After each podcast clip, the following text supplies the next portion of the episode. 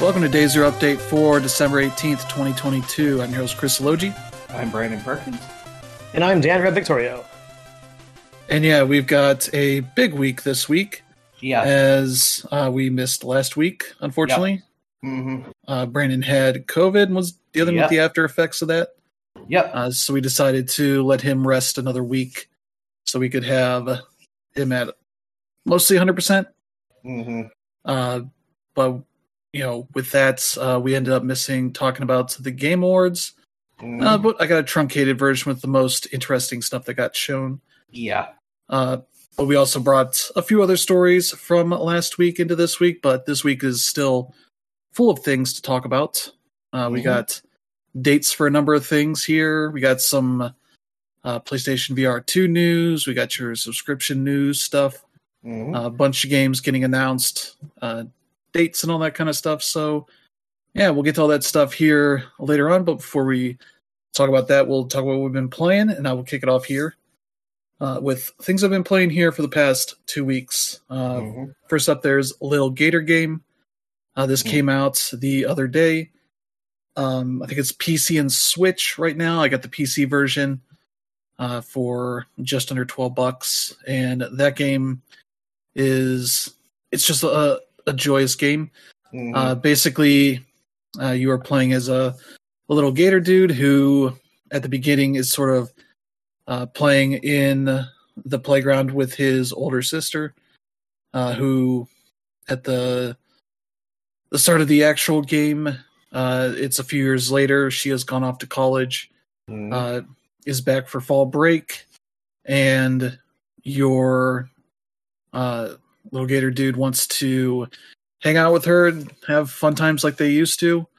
Uh, unfortunately, she is very busy with like a school project, just constantly on her laptop, uh, despite being out at the uh, these islands that they are having their adventures at. And with that, the uh, he enlists his friends to set up this kind of uh, Zelda style like role playing adventure uh, to try to entice her to join them. Mhm. Uh, and sort of start on this smaller island uh, to do all this stuff, and uh, it's a lot of basic stuff. Uh, the enemies are all cardboard, uh, sort of drawn on designs for like slimes and these other kind of enemy types that you see in Zelda games and other RPGs.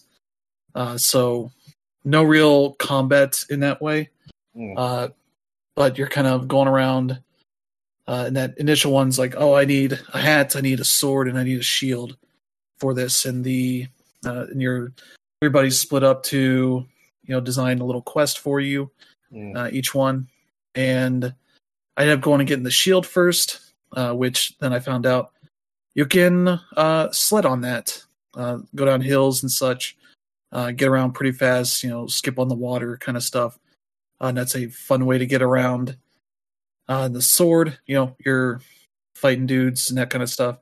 Mm. Um, but the shield can also break enemies. So I kind of had a fun little moment where I was uh, uh, riding around with that, hit all the enemies near where you know my buddy was acting like they were being surrounded by enemies, Mhm. and he's like, "Wait, how'd you beat the? How, how'd you break all those enemies without the sword? Oh no, you're breaking sequence." Uh, kind of playing around with that, and uh, and then you get the hat, which is just a cosmetic thing. Uh, and as you kind of finish this little mini set of quests, uh, sister still isn't uh, able to join you, so you decide like, oh, we're gonna go over to the big island, and your friend's like, ah, I got a thing to do with some other friends. You know, I got a, one has a, a study group that they want to go uh, deal with, and you know they have other plans. Still on the big island, but then you call your other friend that was supposed to show up, and he's like, "I've been here. What are where are you guys at?" And he's like, "We're here. We're on." And he's like, "Are you on the big island?" He's like, "Yeah." I was like, "I told you the small island." He's like, "Oh, that's why nobody's here." Mhm. Uh, but he basically says that he invited a bunch of uh, his other friends, like other kids, uh, around to hang out and do this. Since they were waiting for so long, they all just kind of ran around and found their own things to do. Uh, so you're kind of going back to the big island and basically uh, trying to set up this big elaborate uh, you know, role playing town at the the big playground that you know involves like a castle, a marketplace, all this kind of stuff uh, that you're trying to set up. But you're trying to go around and like find all the kids and uh, get them to join your town, uh, that kind of stuff. And it's a it's a fun like uh, exploration adventure kind of thing. Uh, along the way, you're kind of getting some additional items that are sort of special items that give you special uh, abilities, I guess. Uh, initially, you get like a rock that you can. Uh, they have you throw it on the the waters, like skipping rocks kind of thing, but you can use it to uh, take out enemies from a distance, enemies in the air, that kind of stuff uh, that are around. Uh, and you can also just use it to uh, break that stuff because all those enemies you beat uh, and break up are uh, part of the currency of like paper shred shreds that you get, and that you can use to uh, make new uh, shields, swords, and hats for your character. As you do things, you'll get you know like a pattern from them that you can make. Uh, and so I have like a bunch of different hats I can put on. I think the current one I have is like a uh, it's an upside down fishbowl that's a space helmet, hmm uh, though it doesn't fit around his mouth, so it just goes around his head. Uh, for that, and uh, the shield I have essentially right now I have a uh, like trampoline, like mini trampoline, uh, that gives you like extra bounce as you're going around.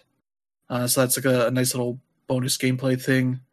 And the the sword, I have essentially a Star Wars style lightsaber uh, for that. So it's it's a lot of fun just going around talking to people.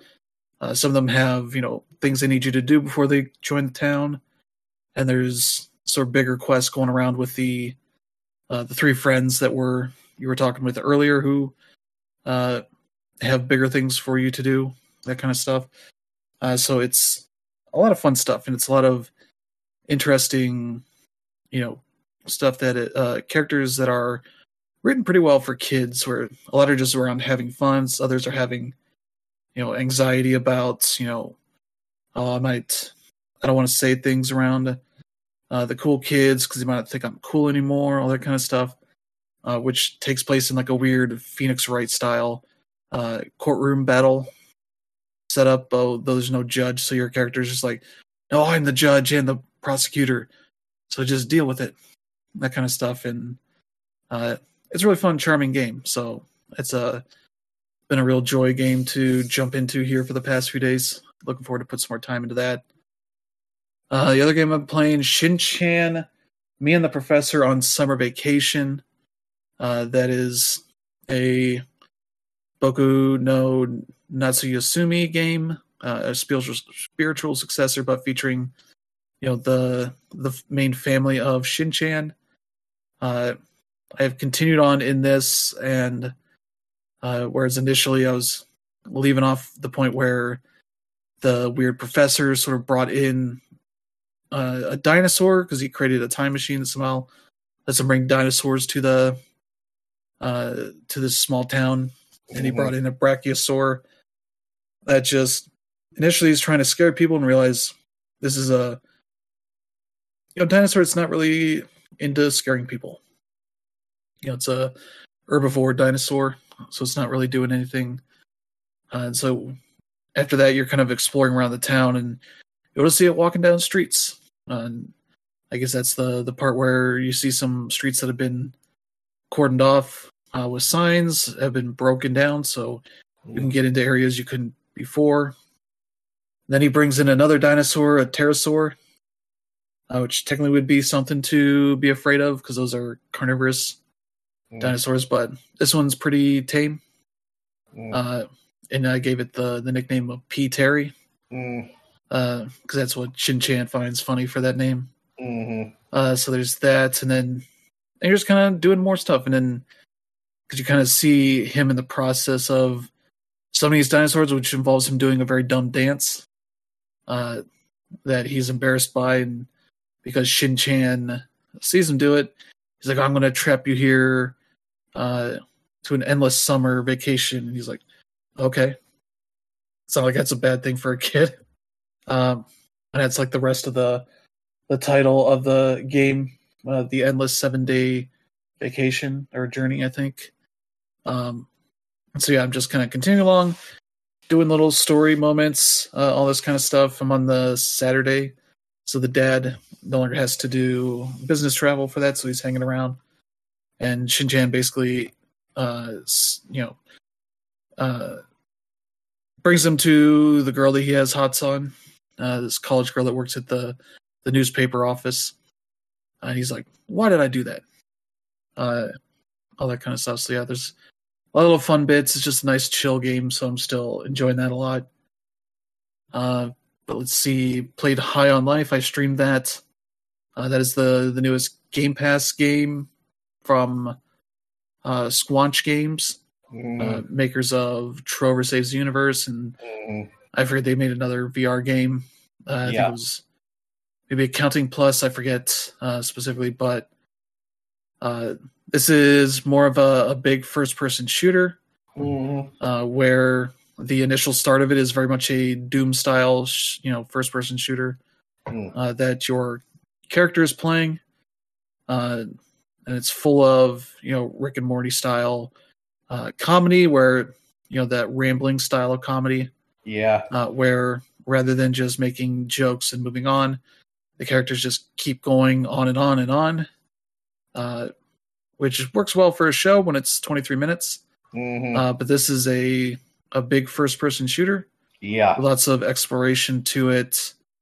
Uh, and I had to look at the price, and I was like, "All right, that's too much. It's sixty dollars." In case you're wondering, sort of how much value they think that this game is going to offer. Uh, and it seems Yeah. like it's going to be a pretty meaty game because I in about two hours I got nearly to the point I could fight the second of the bosses. Uh, and all the bosses are bounties. You basically get your uh, bounty suit from a guy who used to be a bounty hunter, Mhm. but has since like lost his legs uh, and had other health issues going on. Uh, who you uh, take a deal from him to get the suit and all that, and he uh, moves into your house because you're essentially on Earth. Aliens invade. Mhm. Uh, they're planning to sell the humans off for drugs because humans are drugs. It's a Yeah. it's like that bit from Futurama. Mhm. Uh, and so you manage to like teleport your house to like Blim City in uh, some distant planet, uh, where you can go around, uh, take on these different bounties, go to different parts of the world, I guess, Mhm. uh, to take them out. And along the way, you kind of have these this gun that talks, the Gatlians. They call them. The first one is voiced by Justin Roiland, so it's very much doing the the Morty voice. Uh, you know, they get some good jokes in there, and then there's just a lot of rambling on and on, and especially they somehow have decided to make a lot of the humor about how shitty games can be, and then they do the things that they're criticizing other games for doing. Mhm. So then it's like, well, what's how can you criticize other games when you do the same thing? Mhm. That is kind of shitty. Uh, you know that kind of stuff, and you do get some like, uh, like dialogue choices. I don't know about anything permanent, but Mhm. you do go to up to some characters, and it'll show like four different things you can talk about, uh, kind of stuff. And they have like the first one. One of the first ones you get to is uh, uh, this fisherman that's down in the slums who is like, "Oh, it'd be nice if I had somebody, you know, share all my information with." That kind of thing. As you approach him, you talk to him, and he has no information for you really. Uh, so you kind of spend all this time listening to him talk, and he's like, "I can just tell you one way to get, you know, potentially over to where this boss is." Kind of thing, but you know, it's a lot of specific kind of humor that is either going to hit or miss with people. Uh, and they seem to have recognized this because I think one of the first updates they put out for this game around launch is the ability to uh, make all the weapons and enemies talk less or n- not talk at all. Uh, which then, if you're doing that, you're left with a game that is like a mediocre first person shooter. Uh, when I was playing that, you know, the you go into the slums, and a lot of your enemies are these uh, ants, like two different sizes of ants, big ones or small ones, and you sort of get some abilities as you go through to potentially make uh, that stuff a little bit easier. Uh, but then there's a lot of like collecting uh, stuff to refill those uh, special abilities with. That just kind of makes it more of a chore versus just continually shooting. Because uh, you you never run out of ammo for your gun, your basic ammo. Uh, so it's not too big of a deal there. But yeah, the you start with like a basic pistol. Uh, then you get a a knife that immediately just talks about wanting to gut people, all that kind of stuff, which is uh, funny at first, and then it just constantly keeps doing that. Uh, though in the second area, you hear less of the sword, uh, the the knife kind of thing. But kind of the the one nice thing it does is there's a lot of contextual stuff. Uh, I beat the first boss. It's called Torg Nine. Uh, this big evil ants warlord or whatever drug lord. Uh, then they show like apparently their Torg Nine is because there are eight other versions of this Torg character. And so like Torg Five comes down, uh, suspended from a rope, and I just shot her and killed her. And it's like, oh, I guess that was taking like a secret boss Mm. character that you can shoot. I don't know if there's any repercussions for that or anything. It's just another place for them to make more jokes uh, off of that stuff Hmm. about games and secret bosses and all that kind of stuff. So yeah, it's it's kind of that. It just keeps going more and more. Um, and yeah, you're kind of going through these stages and seeing like all these signs of like, oh, like in this second stage, I'm like, I'm gonna get a some sort of ability that lets me climb onto walls or at least specific uh, parts of walls that are colored differently from the rest. And so like, okay, I'll get that. And there are some collectibles. It's like these chests that that are kind of living, and you need the the knife to get to those. That just gives you more money that you can use for buying upgrades and whatnot for yourself. So yeah, it's kind of that. It's just kind of a boilerplate kind of first person shooter Mhm. kind of open world ish. It's not really it's not really open world because you just kind of warp to the next area that you need to go to. And I assume you can go back to uh, find all the collectibles if you miss them, that kind of stuff, which you probably are. Uh, so yeah, it's it's one of those. It's pretty decent for a Game Pass game, but I think a lot of people are just going to burn out Mhm. pretty quickly. Uh, at least one of the neat things is they have some some movies you can watch in your house. Mm. Uh, there's one like Tammy and the T Rex that was starting up pretty quickly, and, that, and I was like, "All right, this is neat for some shitty ass movies that they can get on the cheap." Uh, though that one has like Denise Richards and Paul Walker in it. yeah. Uh, somehow I was like, "How the hell are these two in this kind of shitty movie?" And this is like a movie that's got to be at least 20, 20 some years old hmm uh, probably after Denise Richards got big, and but before Paul Walker got big with uh, Fast and the Furious, uh, somewhere around there. Those uh, that, but I watched a few minutes, like okay, yeah, I guess. I've heard there's like a theater you can get to later on where you can sort of properly sit and watch it versus you know crouching down in front of a TV in the house. Uh, I feel like there there are definitely parts of this game that are bad. Like the audio stuff is bad because it tries to do stereo audio uh, as far as having stuff come out of your right or left ear. I had points where I was in the house and the only door was on the left side, but I was getting audio out of the right side from somebody that was talking outside of the house. That kind of stuff. hmm Uh, there's a lot of like little elements that are just not great to it. So yeah, that's a game that you can play if you have Game Pass, so you don't have to spend sixty bucks on it. hmm I imagine it'll come to PlayStation and Switch at some point. Uh, still won't be worth it at that point to buy out, right? Unless it's like maybe ten bucks, hmm and you've exhausted any other interesting first-person shooter. Like let's say Borderlands Three hits the humor much better than this game does, and that's uh, that's a fairly low bar for humorous first-person shooters. Uh, so yeah, there you go. Also played some Chained Echoes. We'll talk about that a little bit later here. Uh, let's see, played some more Vampire Survivors. Uh, that is still a fun time, but it's kind Oh, of one of those. It's one of those games that does a very poor job of telling you like how to actually progress Mhm. in things. Um, it just kind of shows you a list of characters, and then you see a little checklist for uh, supposedly beating each of these stages. But how you unlock the stages and all that uh, isn't so easy to uh, figure out. You know, uh, you have to go to this specific unlock section and like look up for things you want to try to achieve in you know your next run or two kind of stuff. And oftentimes you want to go to stages and in early access it was even harder because i didn't even have like the map to show you like where the uh in each of the stages you kind of want to find a coffin. And they do the the mario thing of like oh the dracula you're looking for is in another coffin. Thing Mhm. but what you do find is another character to unlock Yep. that you can then spend some gold on that.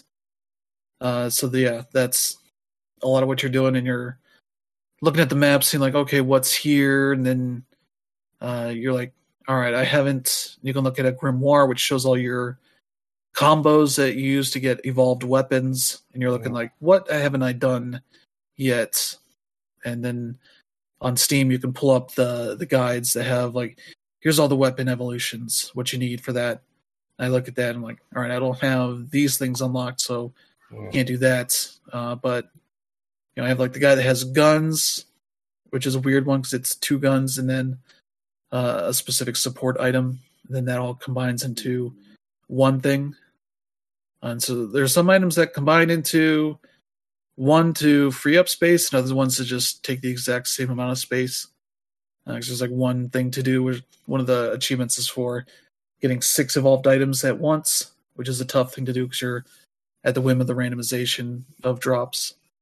Uh, though you do get means for like skipping and banning stuff so that you hopefully don't get it on the next roll kind of thing but yeah it's uh it's a very fun game and then they put out new dlc that includes a map that seems absurdly huge uh, Mhm. for as big as the, the base game maps are uh, this one seems like if they somehow decided to make a metroidvania map in vampire Yeah. survivors it's that kind of huge uh ness to it so uh, but it's two bucks pretty reasonable price for a game that was three bucks when I got it, five bucks now after 1.0 launch, and they're still just adding content to that game.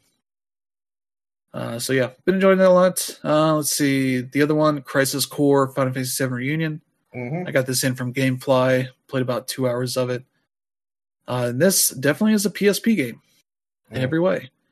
Uh, they did not really do a ton to this to make it look like it did not come from a PSP. Mhm. Uh, visually, it looks like you know upgraded PSP visuals. Uh, the character models look you know a good bit better, but not that much.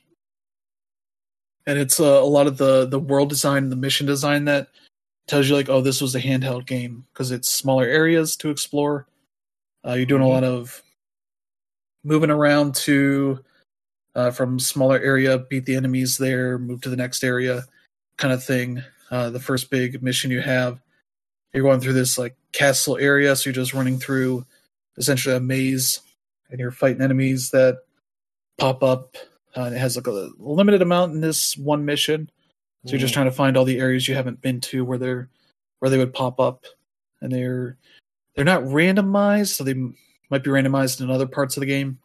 Mm. Uh, but yeah, the combat is very much uh, you know like modern Final Fantasy, which this might have been one of the games that sort of set that standard. Uh, 'cause you're doing a lot of just uh, action RPG stuff. Uh, Mhm. you hold L1 to pull up a list of you know spells you can do, four spells tied to the face buttons, that kind of thing, as well as you have like another mini map Mhm. or mini uh, menu that has like things you can uh, use, you know, potions, mana, spe- uh, mana potions, that kind of stuff. Mhm. Uh, so there's a little bit of Monster Hunter in there in the way they designed the stuff. Um, the story seems fine. It's very much, you know, how do we lead into Final Fantasy VII? Mhm. And it's like, oh, we got this guy Zack, who Mm. is somebody that Cloud looks up to. So you're like, well, what's his story? And he's a part of Soldier, uh, but some some of the the biggest uh, members of Soldier have disappeared. So it's like, did they go rogue? Did they, you know, get kidnapped? What are we doing here? And so it's like you, your buddy, and Sephiroth are sort of the big wigs now at Soldier. And Sephiroth is very much has a huge huge ego from what I've seen so far, because he knows he's better than everybody else. Uh, so he gets to kind of do whatever he wants. But uh, you got a lot of stuff here.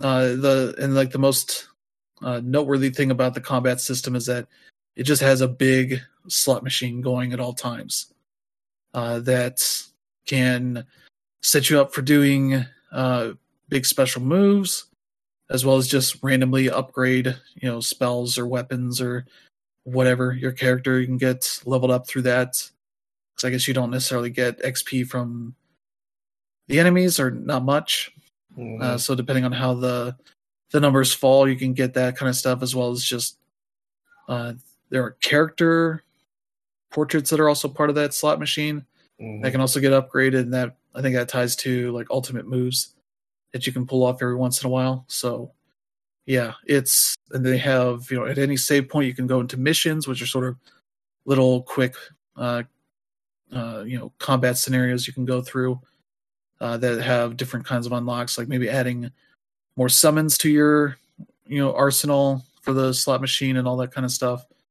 Uh, yeah, it's this is a game that has a lot of little content because you might need to stop at any time. Uh, but the weirdest thing I had with this game is I was letting it run at the main screen before I started the game, before I actually started to save, and it counted the time it was sitting idle as part of the play time. So I was already like 30 minutes in, you know, plus whatever I played when I got to my first save. And I was like, I think that's a problem with um remake also. So that's something Square needs to figure out. what is that? Um, I think that even if you left your uh, your game idle, that was a problem that uh, Final Fantasy Seven remake also. Okay. So it might be something the Square needs to figure out because it's pretty stupid. Yeah, like I didn't have a save.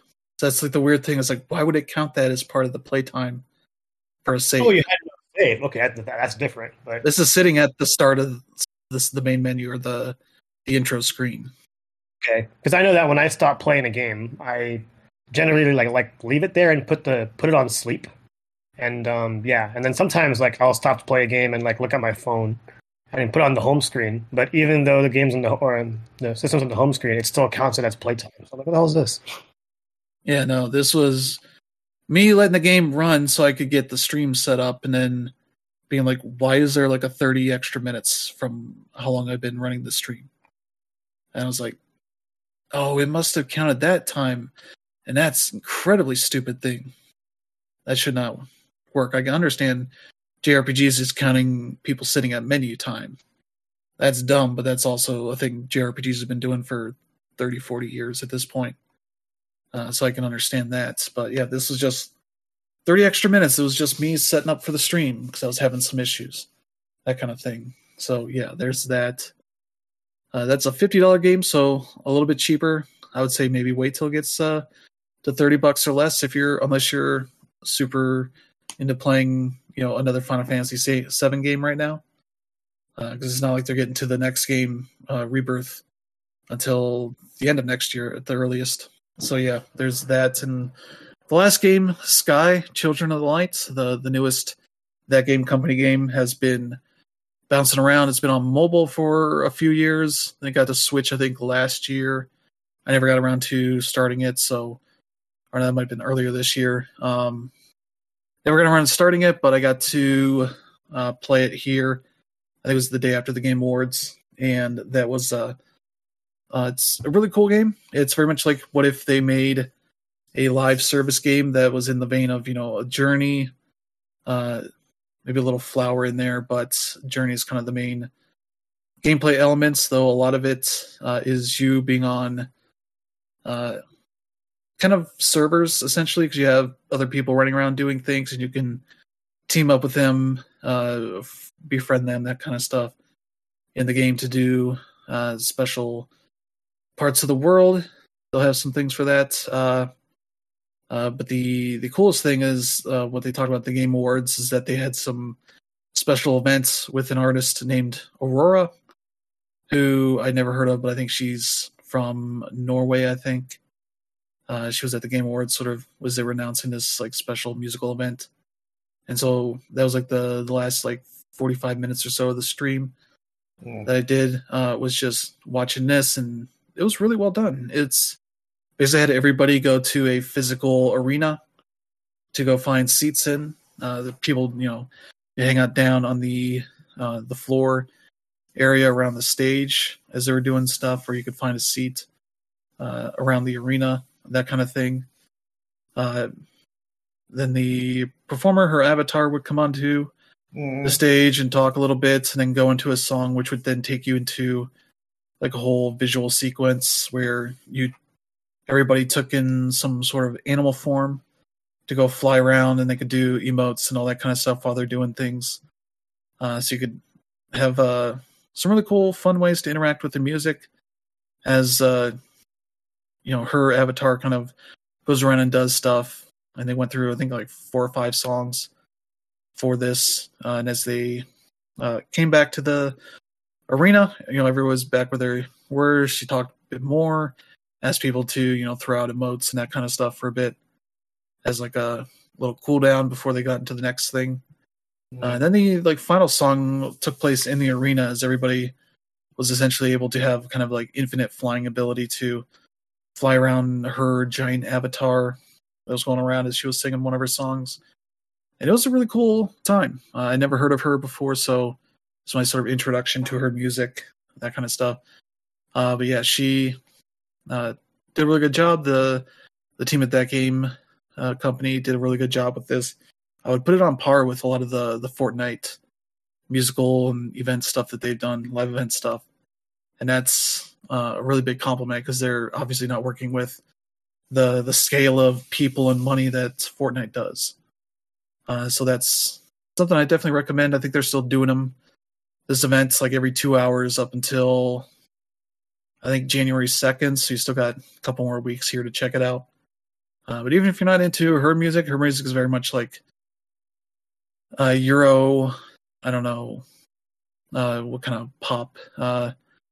Uh, it's very kind of like emo pop kind of stuff. Maybe like a what a Bjork would do, that kind of music. So it's a little weird, but nice music and the the gameplay stuff they did around it was really well done. So yeah, definitely recommend people checking out. Sky's a free to play game, so you can jump into there. Uh, the only problem is they don't really make it easy to find out when that stuff is going to happen. You can look up, I think, on their Twitter. Uh, they have a schedule on there, but if you're in the game, you kind of go into the arena, uh, and it'll just give you a countdown. It could be like two hours away. If you're first starting the game, it can be real hard to figure out like wait, how do I get out of here back to the game? So like my start of my video, my stream was like, I don't know how to get out of here. I had to just quit out of the game and start it back up. Mm. And just not go into it because like when it started up the game, it's like, oh, you want to do this Aurora thing? And I was like, okay. I didn't realize I had zero idea how to play and I would be stuck. Uh, it makes sense now after I played a bit. Uh, but yeah, the rest of the game is very cool stuff. It's a lot of just exploring, finding uh, little things here. Uh, you know, a lot of just completing a lot of things, and you're just finding uh, like remnants of people who used to live in there, and sort of realizing what sort of things they did, their memories, that kind of stuff, and that lets you unlock other things to do. So hmm nothing really too complicated, but it's very much in the vein of what you know Journey and some of their other stuff has been like. So Yep.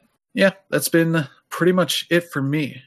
like you know journey and all that stuff is is there like any real form of progression given the fact that it's a live service Uh yeah, there are it's a lot of cosmetic stuff you can get to customize your character.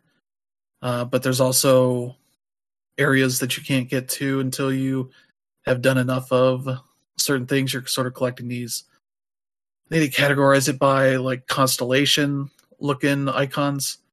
Uh, and so some of them have bigger numbers that you have to go do more things with. And so that might be stuff. I don't know what areas that stuff I was still a little fuzzy on. I was just kind of trying to find most of the stuff I could do. There are definitely like side places I could go to if I uh, went back and sort of did more things and maybe grinded out some stuff. Mm. But yeah, it's a little it's a little weird how they have this stuff because it's like that's definitely not the grinding outs like one of the currencies is called candles. That's like where you're running around and you find like lit candles around. That gives you like XP for that. And then when you fill it up once, you can hit like the L1 button and a candle just floats down from the sky to you. Mm, That fills up uh, a counter kind of thing. And I forget the other counter, what the other currency is. You can pay for them if you don't want to grind. I don't really recommend Yeah. it. Because I think if you're there for the game, just play the game mhm. kind of thing versus just paying for shortcuts and and yeah they they got some seasonal stuff i don't really know too much about that but yeah it's a cool game Mm. i recommend, recommend people that want kind of a, a chill experience uh, it's another one of those kind of thing as you kind of learn a little bit more about the lore of the world stuff that's going on. So yeah. Uh there you go. That's uh pretty much what i've been playing. So how about you brandon? Well, uh, I've also been, and actually, I beat it last night, Chained Echoes, but um, we'll uh, get to talking about that a little bit. But uh, other than that, I've also been playing uh, Soccer Story, which was recently put out on Game Pass, and uh, it's by the uh, the makers of Golf Story. And much like uh, was the case with Golf Story, it's essentially a kind of silly pseudo RPG sports game uh, that takes place in a world where everything basically revolves around this single sport. In Golf Story, it was golf. In Soccer Story, it's soccer or football, depending on which side of the pond you're on. Um, and more or less, the story is that about a year before the game started, uh, during what's called the Apple Cup, which is like the big sort of soccer tournament that takes place in this part of the world, uh, they don't really go into any detail about what it is, at least not from where I am, but they uh, have something that happens called the calamity that basically ends up with uh, the stadium burning to the ground and raising about half of the about a good chunk of the neighborhood. So basically all soccer is now banned except any soccer that happens under the control of Soccer Inc. Um, and basically you are playing one of a duo of twins, a boy and a girl, and you end up discovering a magic soccer ball that, much like with Golf Story, where you could sort of produce the golf ball anywhere you wanted and then hit it. You can basically do the same here with the soccer ball uh, and do it to like things like hit targets or switches or stuff like that.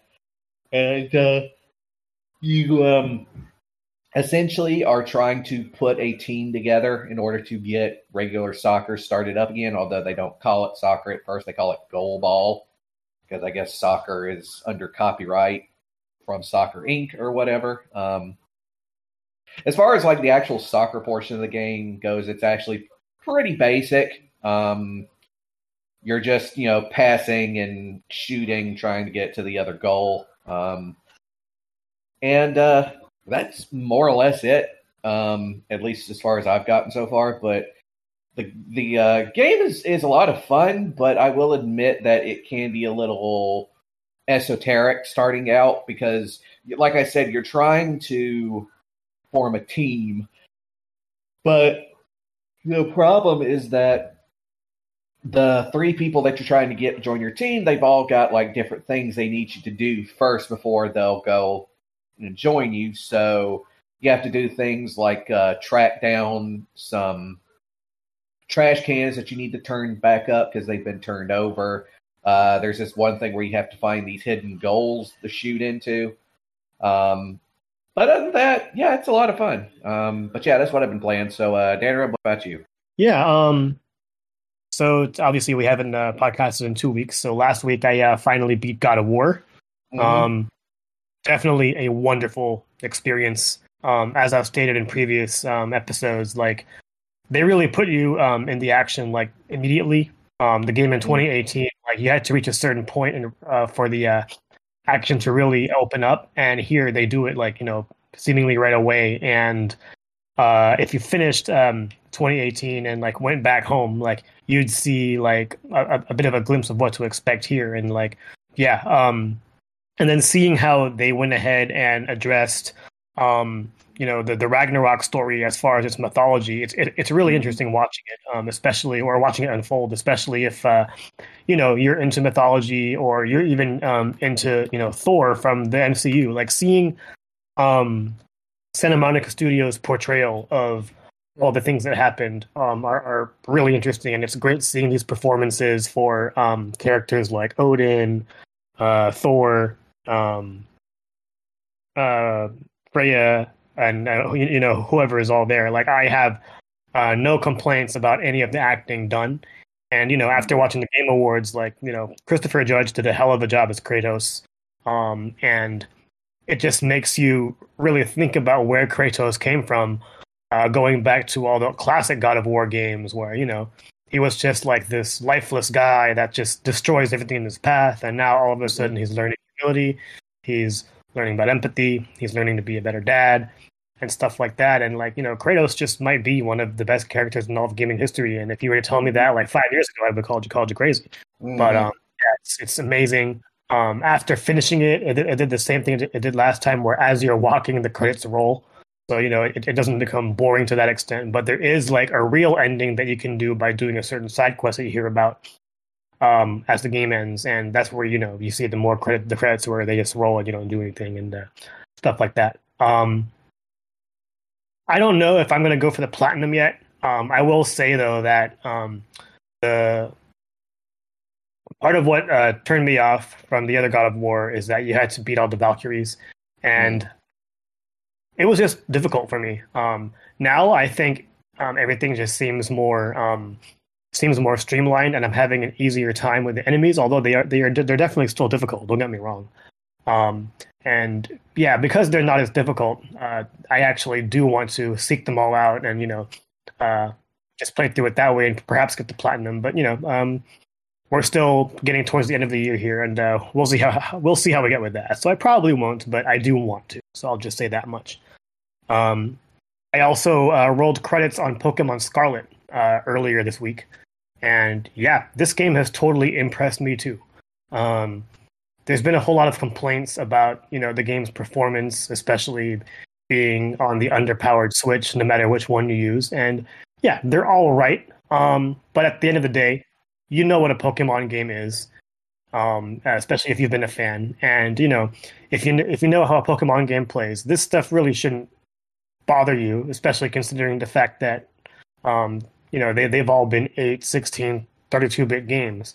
Whereas finally, like you have a Pokemon game in full 3D, and it's really amazing seeing what Game Freak has done, going back to the beginning of the year with Pokemon Legends Arceus, and you know moving forward with Pokemon Scarlet. Like all of the problems I had with Pokemon Legends Arceus, except mm-hmm. for the biggest performance issues, were addressed in Pokemon Scarlet and Violet. So yeah, it, like it is unfortunate that like you know Nintendo released a quote unquote unpolished product but throughout my mm-hmm. playthrough, I've never noticed anything game breaking. Yes, I've seen some weird stuff. Like I've, I've I've been in this town where windmills move like their clock hands, and mm-hmm. I've seen some uh, people running in the distance, and they look like it's a, it's a you know that uh that holiday classic um Santa Claus is coming to town. I forget what it's called, like stop motion animation or whatever. Mm-hmm. Um, it looks like that, but it doesn't really bother me. What bothers me is like sometimes you'll see some slowdown um, very similar to like you know playing a game online with a lot of lag. And obviously, like for the most for the most part, you aren't playing this game online. Um, although you know that is an option, um, especially if you want to do the uh, the joint adventure uh, stuff with, with, with all the raids, which I haven't honestly put too much um, effort in. But you know the ability to um, play this game in a true open world uh, is really awesome because as soon as uh, they, they, they take off the kid gloves with the tutorials, which is maybe about an hour, like you're pretty much um, untethered. You can go to any town you want, um, as long as, and there's nothing is really blocked. Um, at the end of the day, like you, you, will come across Pokemon that are like way more powerful than you, but you can also avoid them. And then that, that that's the beauty of like um, having um, no random battles. Like you can see and battle any Pokemon you want. When you catch a Pokemon, your um your party uh, gains experience. Uh, no matter no matter if you're um, no matter if you're using them uh, in a battle or not, and it's just um, a whole lot more uh, accessible through through through that method. And um, yeah, so after beating it, the post game is actually pretty meaty too. Um, without going into too much detail, you actually have the option of going to each gym and facing them again. So you know, there's a whole lot of uh, stuff to do there. Not to mention the legendaries, and the legendaries are actually Pokemon that you have to actually um, that you have to go out and find yourself. Um, there isn't a whole lot of like lore from the from the NPCs. You pretty much just go explore on your own account and you just find them that way. So, um, as far as like legend hunting, you probably will have to find a guide for that. But that's honestly like part of the mystique that this um, game has, and like you can tell that you know it's definitely a Nintendo style open world game because you know you're you're in the overworld, you hear the piano. Um, most of the uh, visual cues are going to be things that are shiny, like you know, you both played like Legend of Zelda Breath of the Wild. Like every time you saw a shrine, you're like, "Ooh, shiny! I'm to go over there." And mm-hmm. it was the same Mario Odyssey where everything led to a shine. Whereas with Pokemon um, Scarlet, you know, you have uh, items off in a distance. If they're uh, highlighted red, it's normally just a regular item. If they're highlighted yellow, it's a TM. There's even a TM crafting system that uh, requires you to um, knock out or catch other Pokemon and get some materials from them to create TMs. Whereas before, you had to like start a new game and make sure a Pokemon is holding it and trade them back to home and all that. And you know, um, doing all this stuff is just a whole lot easier. Um, I know a, a, few people already who have already completed um, the main Pokedex, and the game's only been out for like three weeks, and like that's just how addictive this game has been. So yeah, it's really unfortunate that you know it's um, it has all the technical problems it's going through, but otherwise, this is probably the best Pokemon game since Gold and Silver, and that's saying a lot, especially since honestly, no um, no Pokemon game is bad. So yeah, there's that. Uh, and then finally, I started Chained Echoes. Uh, I'm playing the game on Switch, and I got past the, the tutorial part where you like you you face the first boss, and then all of a sudden you gain control of this red haired girl. Um, I don't really have much to say other than that, but I will say that you know um, this game is actually all developed by one person, making it even more impressive. So yeah. from the design, um, NPC speech, um, and all that, and um, the the battle system so far is pretty interesting as well. Uh, it's very it's, it's very Trails like because you have the um, the menu at the top right that sees the, the turn order, um, and then you have like the various um, attacks that you can have, you know, to attack or defend and uh, whatever makes sense there. But again, you guys have played it more than I have, so go ahead talk about it, guys. Yeah. So I have played about two two and a half hours of it. Um, playing it on PC where it's on Game Pass, uh, Xbox and con- uh, and PC mm-hmm. there. So it is a fairly standard kind of JRPG kind of setup. Uh, you know, your turn-based battles, all that kind of stuff. Uh, you do have a timeline mm-hmm. of sorts showing battle order uh, that you can uh, potentially have some means for affecting that a little bit. Uh, though, from what I've seen so far, uh, a lot of that's just good for knowing, like, oh, this is somebody I could potentially Im- eliminate now versus letting them get an attack in kind of stuff. But the battle system also has this whole overdrive system to mm-hmm. it where uh, essentially you have a, a, big bar in the top left uh, corner of the screen that has just like a it's like an orange bit uh, for about like 30 40% of it so then you got like a good 50% green and then a little 10% of red on the, the very end and as you're doing initial attacks you should probably just do basic attacks early on uh, because you're not going to use any of your uh, TP, which is your tactical points. It's for your skills essentially. Um, but once you get into the green, your attacks I think double. Uh, you take less damage. You your TP usage for your special your skills uh, halves. So uh, they intentionally like make those very expensive on the amount of TP it takes to use some of those abilities. So you're definitely encouraged to not use them early on. Though once you beat a battle, you get all your health and TP back, so you're not. Yep. There's no survival element to that where you're trying to you know min max how much you're using. Yeah. Uh, going into any fight, you're just encouraged to go all out. And mm-hmm. and if you do run out, you just do basic attacks to fill it back up. Yep. Uh, so, but you know, once you once you start fighting start using moves, you'll see your current position on that bar, and then you'll see your next position based on Mhm. whatever whatever uh, attack you're you're highlighting. And so once you're in the green, you'll have stuff that will move it back and forth. Uh, I don't know that it's always consistent with that. Sometimes it seems like it changes at times. Um, they also highlight the text as well uh, Mhm. some of the times as well if it's going to knock you back. Uh, so you're definitely encouraged to uh, kind of make sure you know what you're doing, where you're at, because if you get into the red, you take double the amount of damage from enemy attacks, uh, as well as I think that's the main thing. Because I think everything else is probably about normal. Mhm. Uh, maybe TP is double the usage. I don't know, but you generally just want to once you're in the green, kind of keep yourself in there as best you can. Always be Mhm. sort of aware of where you're at and just kind of make uh, decisions based on that. Yeah. Uh, and so the the nice thing about the early part of the game is that you're moving.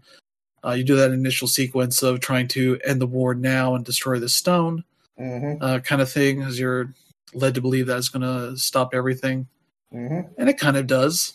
But uh, Just not in a way that you want it to. Yeah, you thought it would like stop stop the enemy from being able to do anything. Instead, it causes this huge explosion yeah. of sorts, and that scares everybody into signing a peace treaty because nobody wants to own up to what this was.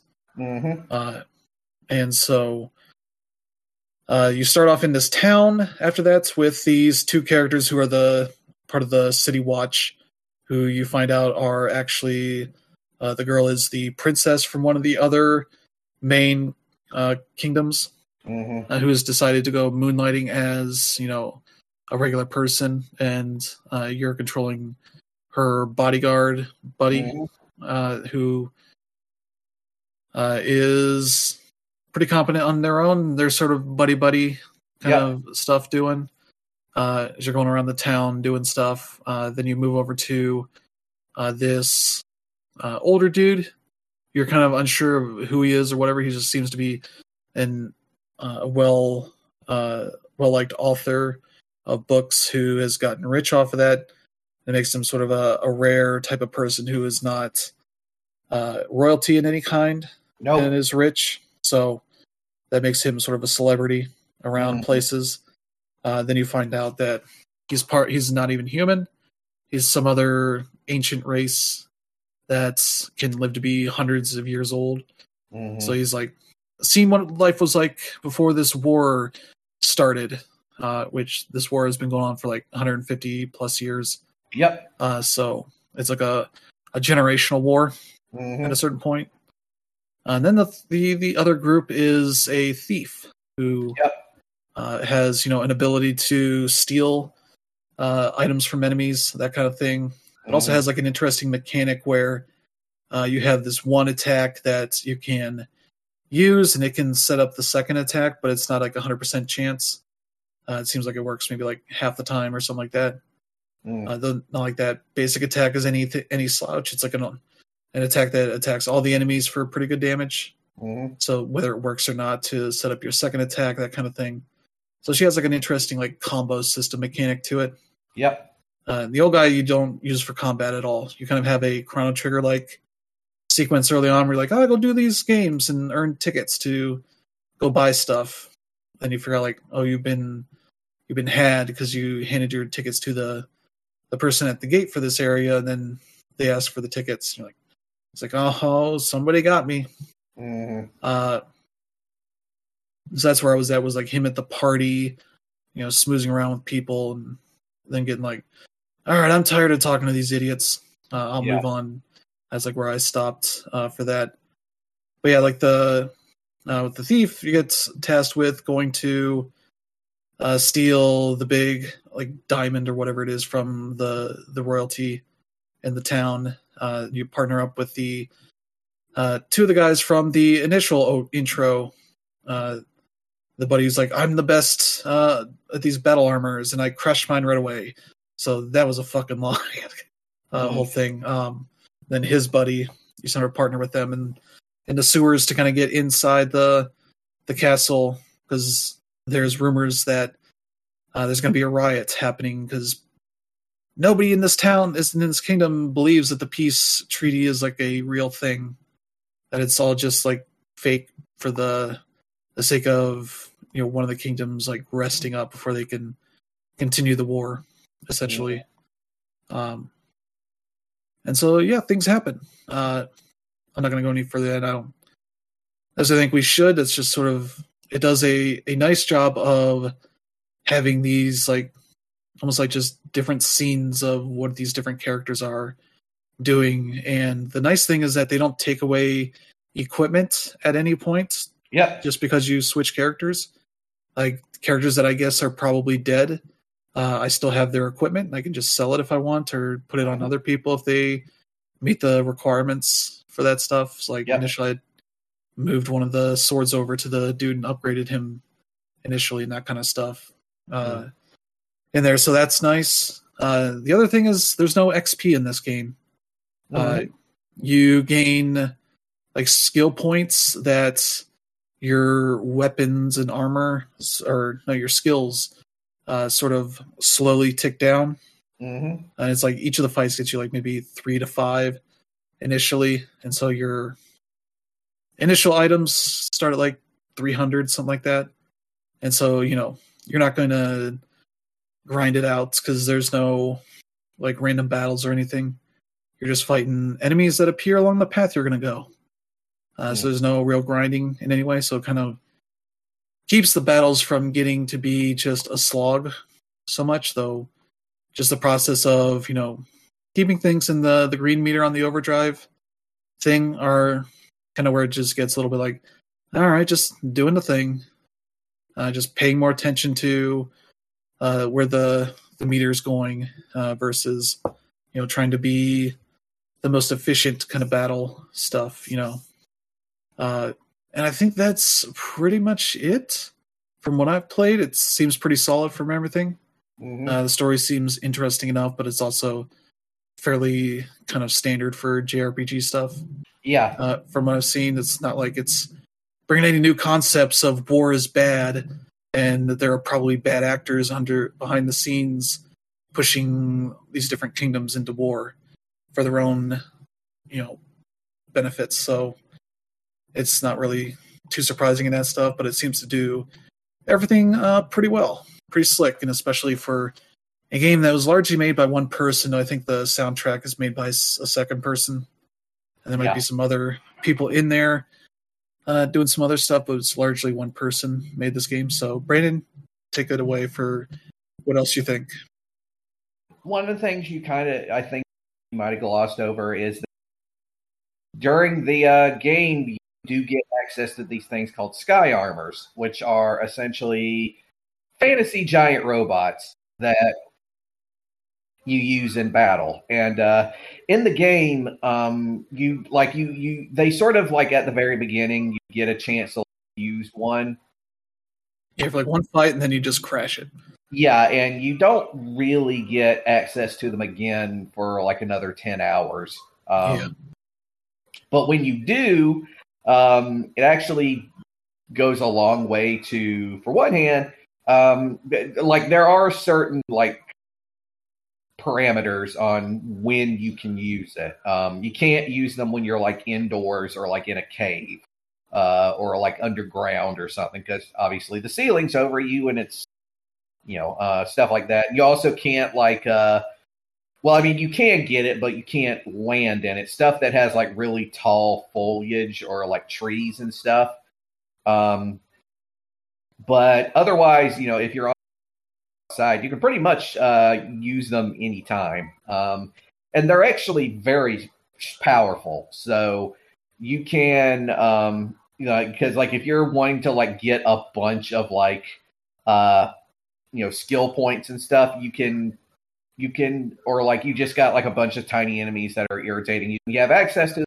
You can take out a bunch of the a bunch of the smaller enemies pretty easily. Um, also, the whole uh, overdrive system actually works differently um, in the uh, in the uh, sky armors because unlike the um, when you're like on foot and you have that whole thing where it's like you know you're trying to stay within the green zone and you know each uh, attack that you have it might take you further up the the line or further down the line. So you're trying to stay in that sweet spot with the um, sky armors you have the gear system where every sky armor has two different gears. And first gear uh, it goes forward up you know the little the the the uh, overdrive and through uh, gear two it goes down. But the thing is, if you use it, um, if you're on gear two and you eventually get back down to the other side of the uh,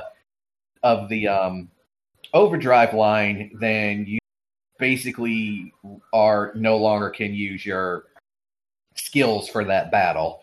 Um, and uh, there's like several different models of sky armors you can get to, and several different like weapons. Um, it, it, everything from like you know broadsword, you know like big great swords, swords and shields, war hammers, glaives that you can use that are like uh, that you can use to like swipe multiple enemies, and on top of that, you also get things like uh, you know rifles, cannons, drones, stuff like that. Um, and uh, you do like form like a, a proper party in this game like it, the game does have sort of this thing a couple times where it'll like separate all the party members and they'll all going off to do their individual stories um, but you do like get a proper party and the party itself can get very large um, by the end of the game i had about a dozen people uh, characters that i had access to and i'm pretty sure there's a couple more in there if you'll look for them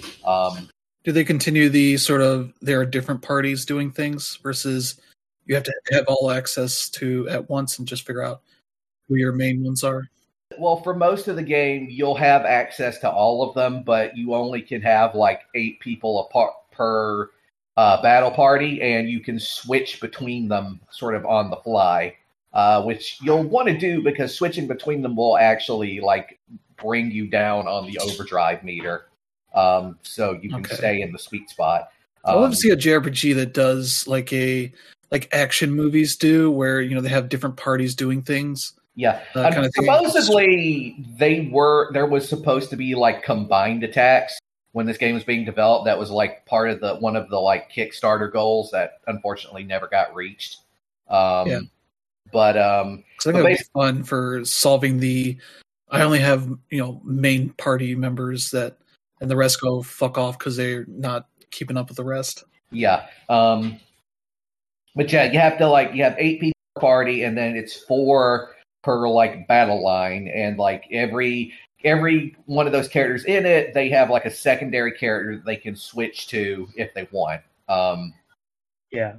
I don't know if this is in line of what you were talking about, Chris, but in um in Trails of Cold Steel 4, like toward the end of the game, you have access to like 40 characters, and you eventually split into three different parties to like take on this one big boss, which you know I won't yep. go over too much, but um, yeah, um, and then like so sorry to cut you off, Brandon, but when you were mentioning the sweet spot, I guess like that's one of my main complaints about the game this far is that it does seem to like you know you off the deep end with a whole bunch of things to know and not know and i feel like the tutorials are even though they're well written they they don't exactly let you practice anything, so it's more of a learn as you go sort of thing. So when you talk about like the sweet spot and the overdrive, obviously like when you first play it, like it doesn't really become an issue. So I guess my question is when um does the game really get deep enough for that kind of stuff to really be a worry?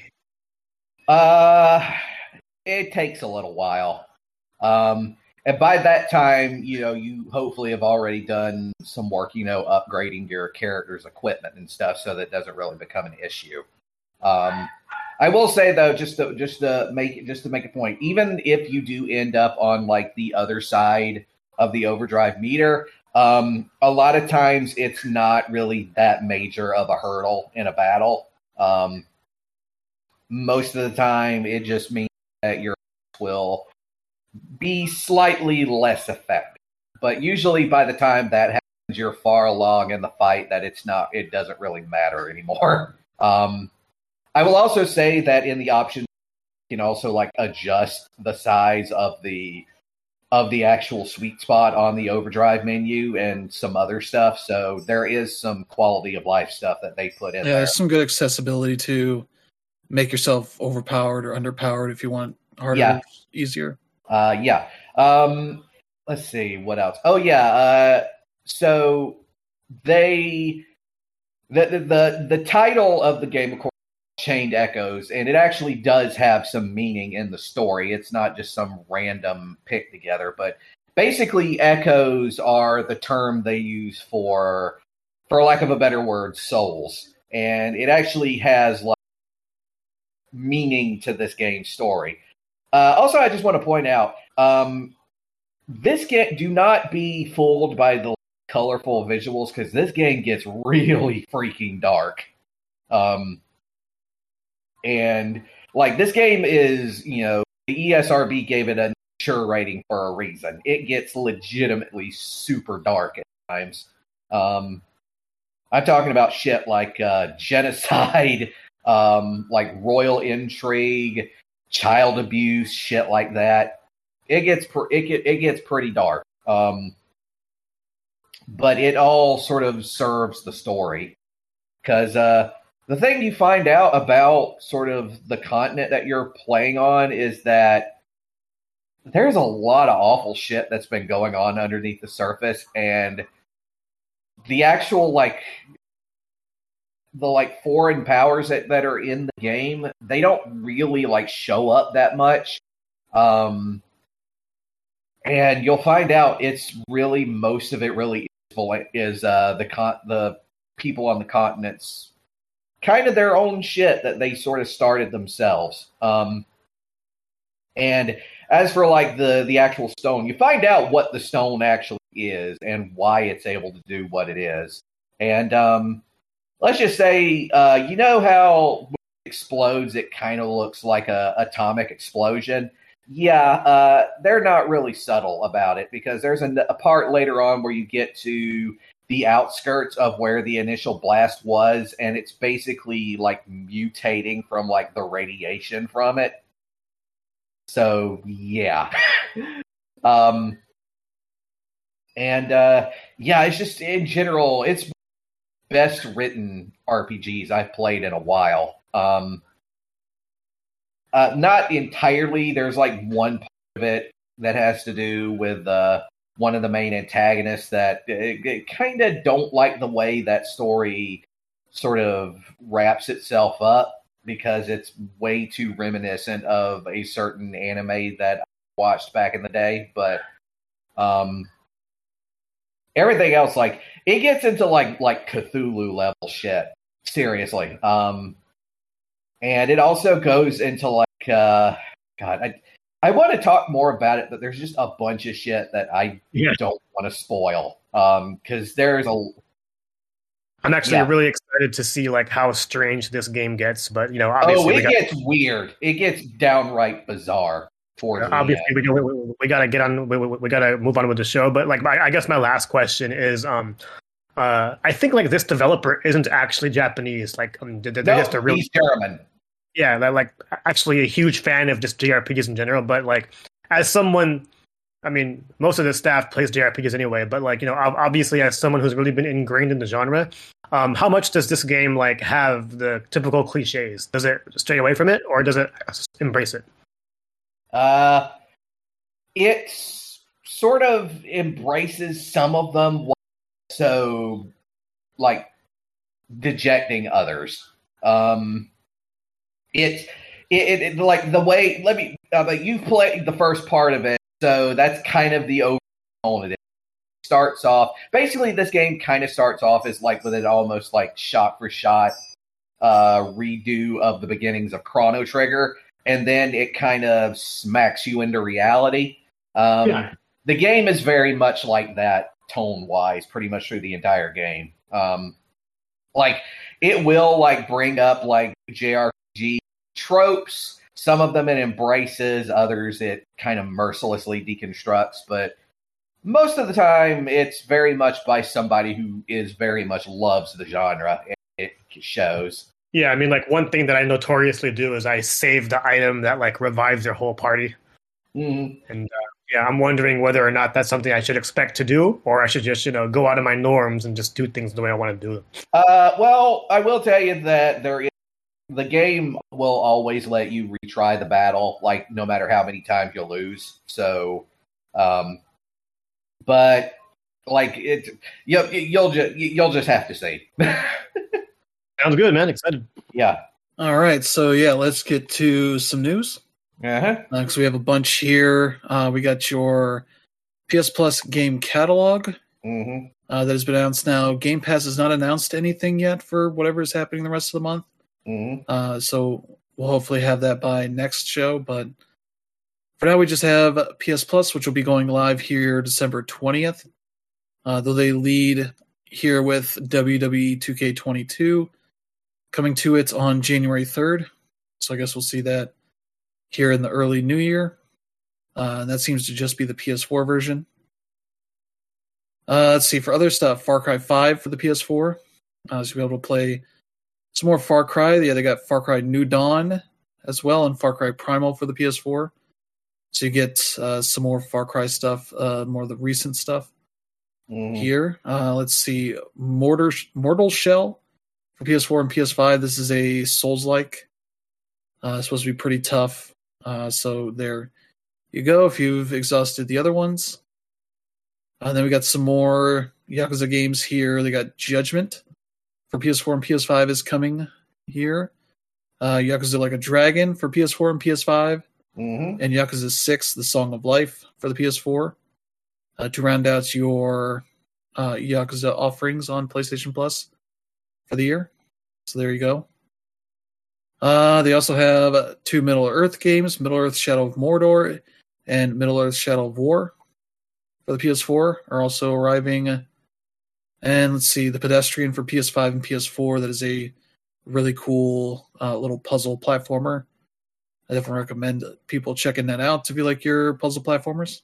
hmm Uh, let's see, Evil Genius 2 for PS5 and PS4. That is a uh, sort of, I don't know, like a dungeon tycoon kind of thing, where you're building out like evil airs and dungeons and such to uh, take on the the good guys and try and stop them, all that kind of stuff. Uh, so there's that. There's Adventure Time Pirates of the Enchiridion for PS4 for your more kid friendly stuff hmm uh, Ben 10 Power Trip for PS4 and PS5. Uh, and then Gigantosaurus, uh, the game for the PS4. hmm Uh, it's part platformer, part racer.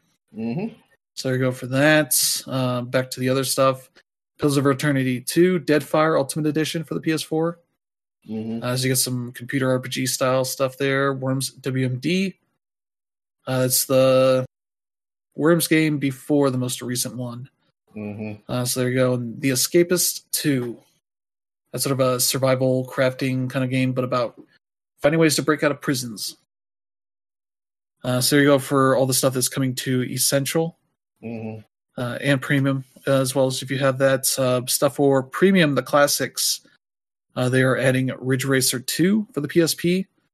Uh, that is notable because that game is never released in North America when it came out on the PSP. hmm That was just Japan and Europe only, so it's the first time we get it here in North America.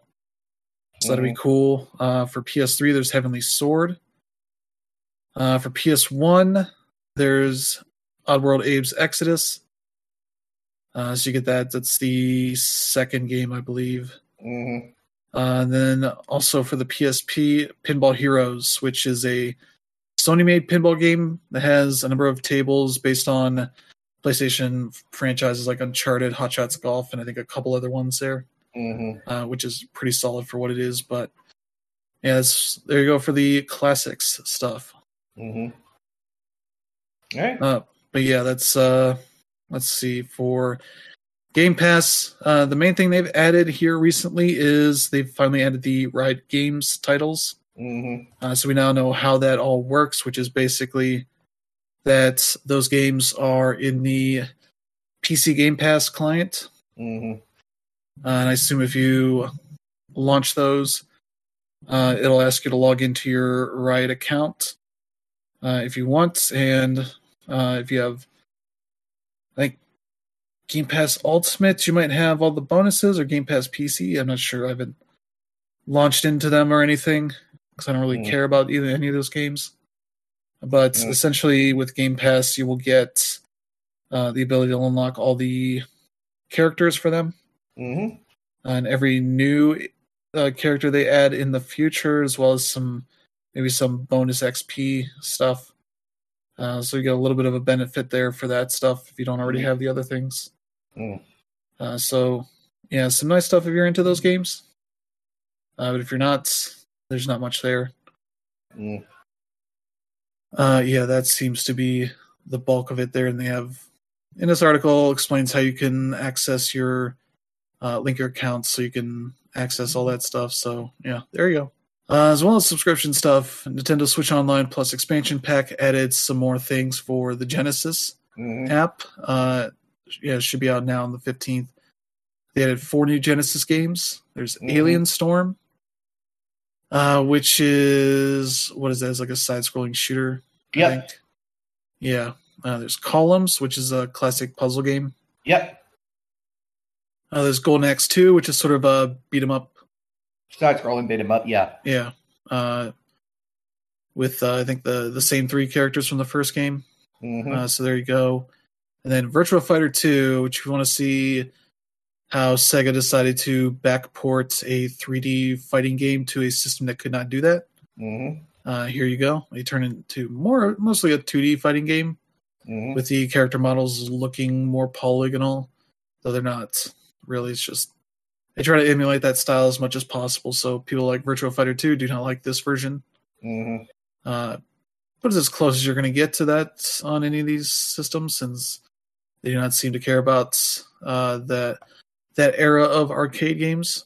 hmm Uh, any of their porting over stuff, it's Genesis or nothing. Seems like for the most part. Pretty much.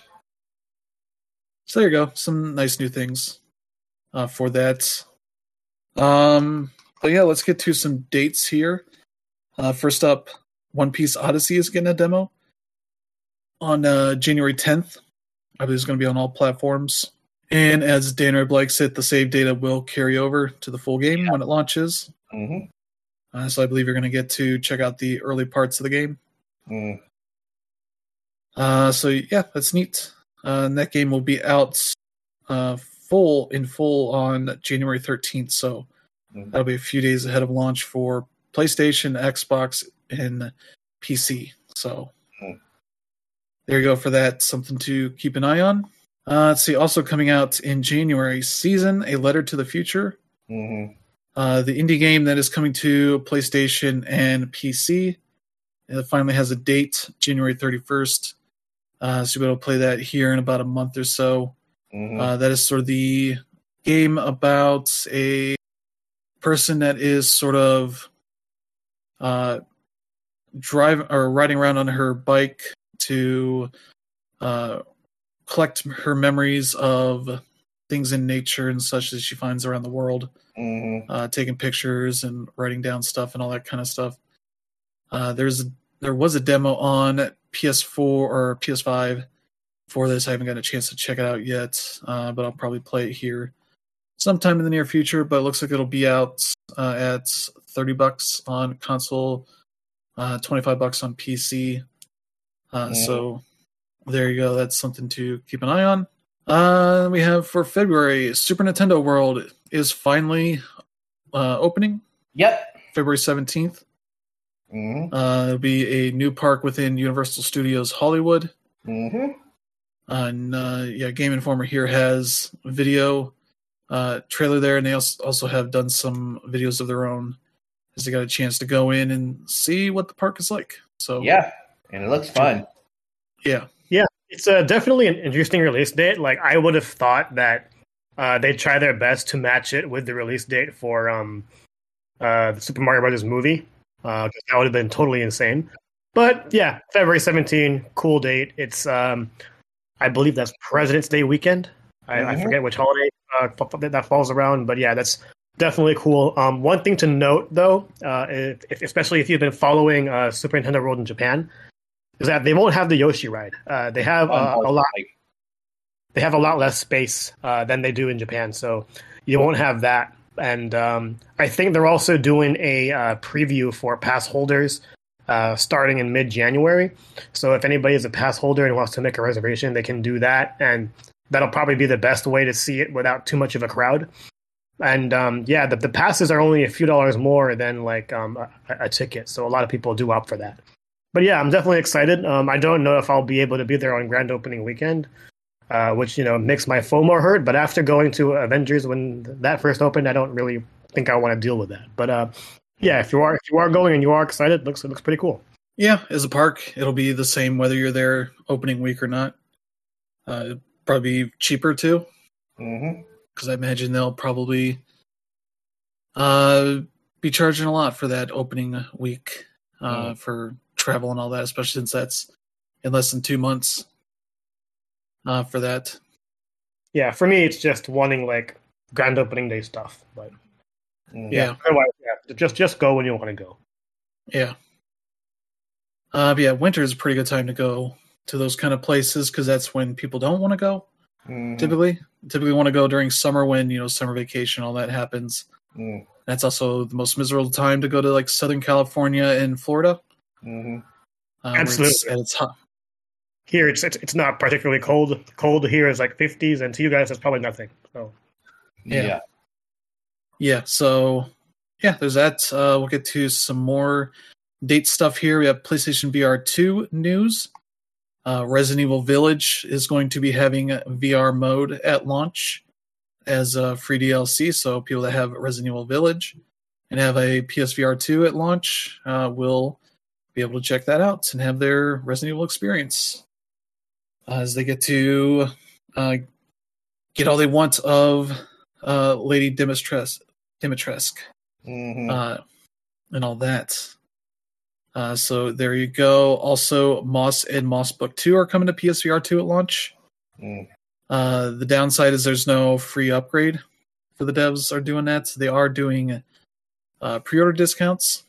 Uh, so it's a 10% discount on each of the games for PS Plus users, as well as a 10% off for the bundle of the two, uh, which the bundle of the two makes it $36, uh, which is six bucks more than what the full price is for the second game. So mm-hmm. they've at least priced it decent enough to make it uh, a reasonable value to make mm-hmm. up for uh, the missing outs, but they've also put out videos and gifs and such showing you like with the improved uh, visuals and uh, control stuff can do uh, for this game. So mm-hmm. that looks really cool. So I might grab that when I get my PSVR 2, but uh, we'll see. Mm-hmm. I definitely didn't get book two, so I haven't gotten around to playing that one. But I played a few hours of the first game, so mm-hmm. it seems like it'll run better, look better, uh, have all the additional stuff they did for the PC VR release uh, of this game. So, yeah, there you go. That'll be a launch title as well. I think the current count for launch titles is at 30 for mm-hmm. PSVR 2, so that's just continuing to continuing to grow as uh, more and more devs announce if they're going to be able to hit launch or not. Mm-hmm. And so, along with that, uh, on the PlayStation blog, they had a uh, big article of six new PSVR 2 games coming from Japanese developers. Uh, I think almost all of these are launch titles except for one of them. Mm-hmm. At the end, uh, a game called X8 is has a TBA for the launch. All the rest are for February 22nd. Uh, so yeah, there's uh, Dyschronia, Chronos Alternate. That is a VR investigation game. Mm. There's Kizuna AI, Touch the Beat, which is a rhythm game. Uh, that one will also be playable on uh, PSVR if you just have that. It's also available to be played flat screen on PS5 and PS4. Mm-hmm. So unless I have to have PSVR for that game, it'll improve things. You get to mm-hmm. uh, have all the anime surrounding you. Mm-hmm. So there you go for that. Uh, let's see. There's Tale of Onogoro, uh, which is uh, this is from the creator of the escape adventure games Last Labyrinth. Mm-hmm. This is their new thing. It's a co-op VR game. So yeah. there you go with that. There's Altair Breaker. Mm-hmm. That's a multiplayer sword fighting action game. Uh, so there you go for that. And the big highlight is the return of a uh, a game, a franchise you would have never expected to come back, Fantavision. Mhm. Fantavision 2020X. Uh, this is a game made by Cosmo Machia. Mhm. Uh, the original game was a launch title for the PS2, a puzzle game based around fireworks. Mhm. It seems like they've adapted that for VR essentially, where you know you're, you know, some sort of kaiju, I guess, hanging out in the air, watching these fireworks and moving your cursor around to set off stuff uh, as you go. Uh, so that seems like that could work out to be really cool. It's Yeah. just even just a visual showpiece kind of thing. Mhm. Uh, but yeah, that's seems like similar ideas for the gameplay, just using motion controls to set them off versus you know button presses, Mm. uh, that kind of stuff. So that could be neat. Uh, I look forward to seeing more of that. So yeah, Fantavision somehow coming back as a launch title for new PlayStation hardware. Uh, Mm. the hero nobody expected. So there Yep. you go. Uh, more news: Pinball FX, the newest title in the uh, Zen Pinball and Pinball FX franchise, is been on PC for a while in early access. I think Epic Game Store. I think it's been exclusive to. Mm. Uh, but now they're finally leaving early access and launching for PlayStation, Xbox, and PC in February. Mm. Uh, Switch and other platforms will be happening later in 2023. Mhm. Uh, so the big thing here, I believe, is that this is built more around as like a live service for these tables. Mm. Uh, they say it's going to have 40 unique and visually enhanced favorites from Zen's catalog of libraries. I'm not sure if they are letting stuff uh, transfer over if you owned them on the previous games. I'm not 100% sure on that. I haven't been keeping up. Uh, but they do mention that they have tables based on yeah some of the the the licensed stuff like Indiana Jones, Star Wars, Universal Studios stuff, and I think the Addams Family is one they're bringing in for the full launch. Uh, so there you go.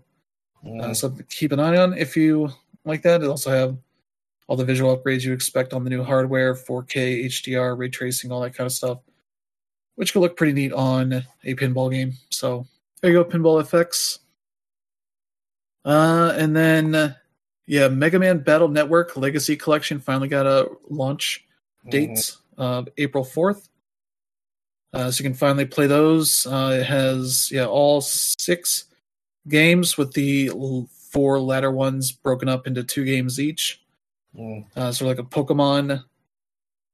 Uh, remember, this is a game that they are also breaking up into two volumes Mhm. as well. So you can get the, I think they're forty bucks each for the volumes and sixty bucks for the bundle with them both together. So you're definitely encouraged to get them both if you just want them both. Mhm. Uh, let's see. They're also doing a weird thing uh, where they're going to stream seasons one and two of Mega Man NT Warrior. That's the anime that the Battle Network series is based on on its Mhm. Twitch channel early next year, Yep. as well as you'll be able to watch them on Capcom's YouTube tape uh, YouTube uh, channel. So that's weird, uh, but okay. Yeah, they're definitely hitting the nostalgia button for for that one there. I mean, for a lot of people, um, Mega Man Battle Network was sort of like uh, a side entry to Mega Man in a weird way. Like, you know, these were big on the GBA. I know a lot of people who pirated this game, and they're really looking forward to actually giving Capcom their money for this one. And the anime that went along with it was actually pretty fun. I remember watching it on Saturday mornings played Pokemon. So, yeah, I'm really looking forward to this one, and I'm also looking forward to uh, uh, not beating them because they are also really, really hard. Yeah. Uh, and also, if you want it to make it even harder, you can uh, play people in online matches. Uh, let's see. What else do they have here? They got high resolution filters for each title, as well as the museum having over a thousand pieces of artwork and nearly 200 mu- music tracks. Mm. So, a lot of stuff to unlock and enjoy outside of just the games themselves. So, there you go. More Mega Man. Uh, also uh, happening here. This was supposed to be happening. I think they the Power Wash Simulator devs were planning to announce new content on I think December sixth, but the day before announced that the they're going to have to delay that uh, content to early 2023, and along with that, the PlayStation and Switch versions. Uh, they were all going to announce dates for all that stuff, but seemed to have some issues uh, getting that ready in time, so they decided to delay it, uh, saying, "We are sorry, but we can no longer announce the next batch of content is planned tomorrow. Is still coming, but at the moment we can't share what is what it is or its release date due to several development factors." Uh, we've had a fast, fantastic year, moving from early access to full launch, and as largely thanks to our community support and feedback. Mhm. So please rest assured that our wonderful development team are working incredibly hard in the background to make 2023 an amazing year full of watchable content. Uh, yeah, so they are. I imagine the holidays also throw a wrench in that as they get ready to have some time off here at the end of the year. Uh, but I'm excited for that. Uh, this is uh, new content they have not announced before because currently, right now, they are doing uh, votes on their Discord for community map stuff. Mm. Uh, that they've been doing like a tournament of sorts to figure out the most wanted uh, of these fan submitted map ideas. Mhm. And it includes things like, you know, a luxury yacht, a submarine, like research vessel, you know, double decker bus, garage, garbage truck, uh, an aquarium, bowling alley, swimming pool, crystal caves, some of this other stuff they've been having people Yeah. vote for. That's all seems pretty neat. I'm not sure how many they're going to put in a uh, in an updates, but uh, that stuff is at least going to be f- probably summer-ish, if not later.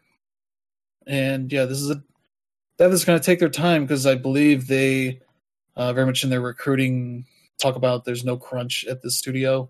Mhm. Uh, they make sure everybody's fairly paid for everything, uh, so they're not going to crunch as a result of this delay.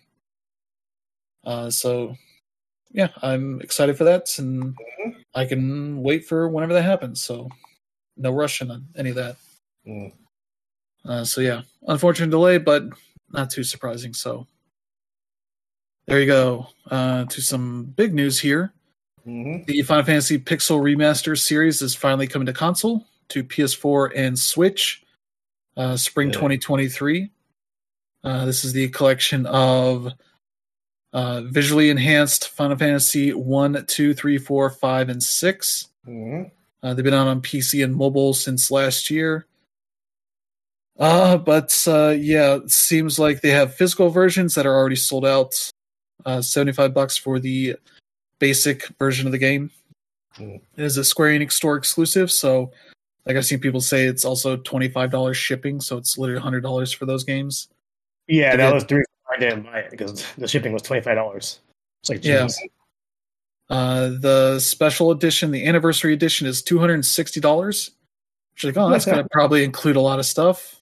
Not really. Mm. That includes the physical version. You get a special lenticular sleeve for that.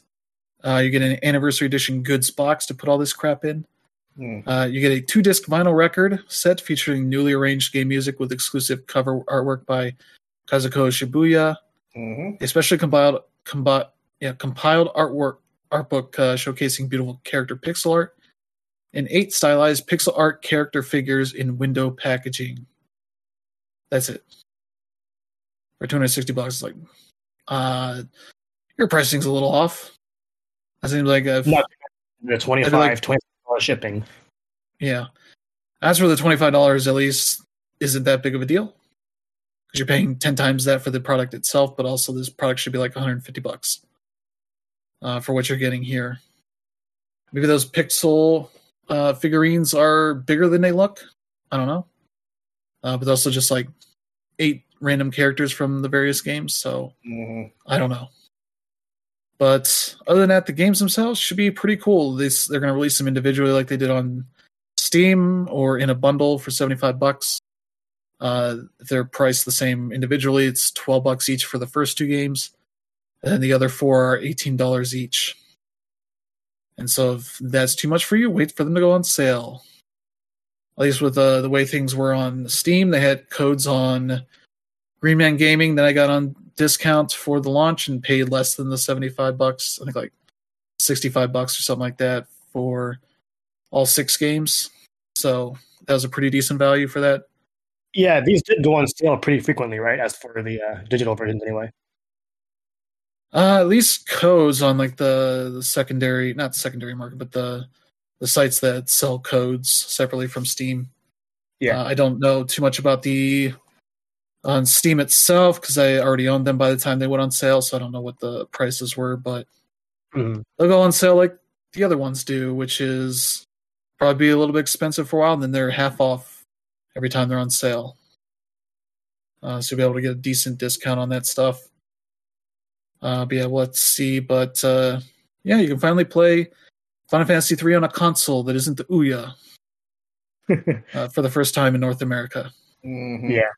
I mean, if anybody's on the fence, you know, just think of the value proposition there. Yeah, they are remasters, but you aren't playing them in their most uh, original way to play them. Not to mention that I think there were a lot of issues with the way the uh, UI text looks, which is it boggles my mind as to why they even decided to address those anyway. And I think those problems still persist in these new console versions.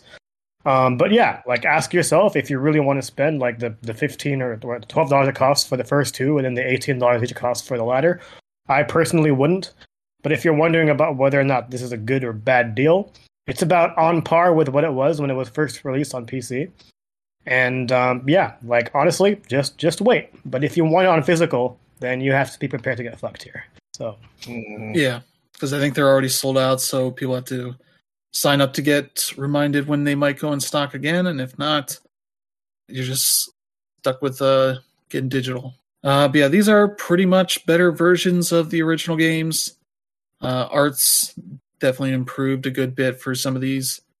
Uh, Mhm. text is maybe the one issue, though I I didn't really have too much of a problem at a certain point uh, for that stuff, but also that's just how Square Enix been with their various ports of their old games. Uh, I think nine Final Fantasy Nine has weird text issues to it because they decided to use phone-like, you know, modern text versus stuff that looks more like what an NES or Super Nintendo would have had. That's you know the people that are playing this for purely nostalgia's sake would want, whereas I think people are just playing it now don't really care too much. Uh, so yeah, those are games that'll show you what what the games were like before Mhm. uh, Final Fantasy VII hit, and changed everything about the series. Uh, so yeah, there you go. Uh, they they're finally happening sometime this spring, uh, and then you can go fuck yourself if you don't want to. yeah. If you're still waiting for the per- absolute perfect versions, because this is as good as Square Enix is going to get. oh yeah. So yeah, there you go. Uh, let's see. Oh yeah, Falcom announced for uh, the Ys's 35th anniversary, Mhm. uh, Ys X Nordics uh, for PS4, PS5, and Switch. Uh, that'll be out sometime next year in Japan. So Mhm. don't even have like a year just for the uh, North America or the West. Uh, it looks like they're doing a lot of the same stuff they had in four or not four, nine, eight, and nine. Sort of the the pretty good looking 3D visuals stuff. Mhm. Uh, a lot of action RPG stuff there. So that looks like that could be pretty cool from what they've shown Mhm. so far. Uh, but yeah, that's going to be a ways off here at this point. Yeah, they're Yeah. It's basically the same battle system as Ys Nine. Mhm. yeah, like that's really my main concern uh, heading into this one. I mean, yeah, obviously, if it, if it ain't broke, don't fix it. And Falcom has one of the one of the best action battle systems as far as uh, uh, RPGs go. And like Ys is fantastic. Both um, eight and nine were great, but I thought eight was a little better just because the uh, places you go to and explore were a lot more varied than nine. Nine, you pretty much just stay in the same city and become werewolves from there, and it was a little weird. So I'm hoping like this sort of like brings the series back to its roots, but at the same time like shows some sort of evolution here. Um, the fact that it's coming out on PlayStation 4 kind of concerns me because um, when nine came out, there was like literally one other RPG available on the PS5, and uh, you know it left a lot to be desired there. And you know it's it, it kind of sucks that Falcom continues to be um, behind as far as like making games for the right hardware, but again, you want to get the sales somehow, and it's unfortunately not going to happen in the West unless they do something drastic. But anyway, I'm still looking forward to it. Yeah. Yeah, it'll be on PS5, PS4, Switch, so uh, we'll see. But they do mention that you'll be able to control a ship for the first time in the series. We know Adol is great at controlling ships because uh, he frequently crashes them at the beginning of every game. Yeah, I mean it's it's not always him, but yeah, I mean if he, even if you look at the uh, title image here, you see a ship about to be dismantled by a whale, so uh, he'll crash undoubtedly. Yeah, so you'll get to at least explore some more areas this time around. Yeah, explore vast oceans using sea maps as your guide. Engage in engage in naval battles against enemy ships. This new feature that adds to the joy of adventure that the series is known for. Mm-hmm. So yeah, you'll be able to have some Assassin's Creed 4 style ship battles, Mm. I guess. Uh, we'll have to see how that actually plays out, but yeah, it looks neat. Yep. Uh, we'll have to see more of that at another point, but yeah, there you go. Ys X. Uh, let's see. Also getting announced, the the next Llamasoft game was finally announced, and it's being published by Atari.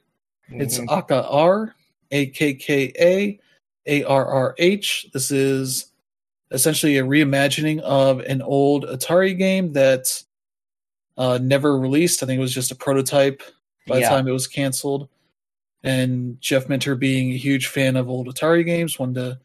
Largely, it's what his whole career of games has been about: is remaking old Atari games he liked Mhm. uh, usually either legally distinct or in some cases not legally distinct. But this time he's partnering with Atari to get this next one out that's based on a prototype that never released. Mhm.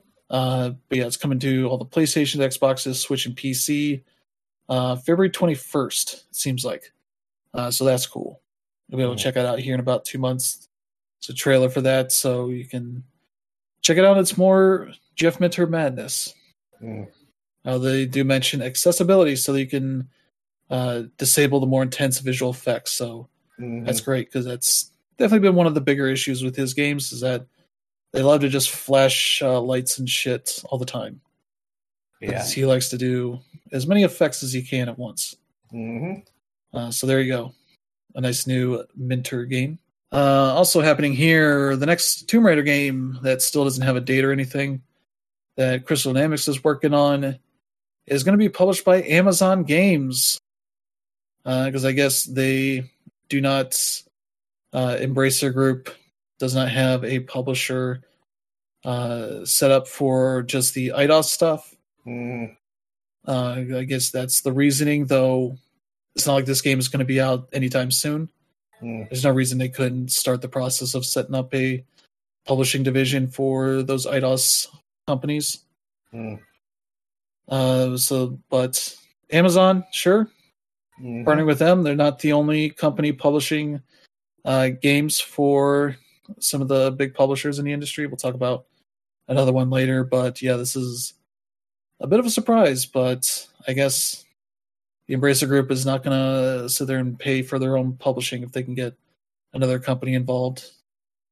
Because this seems like it's going to be one of their biggest games yet uh, for their company. Yeah. I mean, like if, if I want Amazon doing anything with the games industry, I think publishing would make the most sense. Um, yeah, we arguably haven't really seen anything like super duper great with uh, their in-house developers yet, but publishing I definitely have more comfort with, especially if it's something like Tomb Raider, which is a really known IP and uh, something that I never wanted to see die. I'm, I'm actually one of the fans of uh, the, the latest reboot trilogy, so yeah, I'm happy to see it continue to move forward.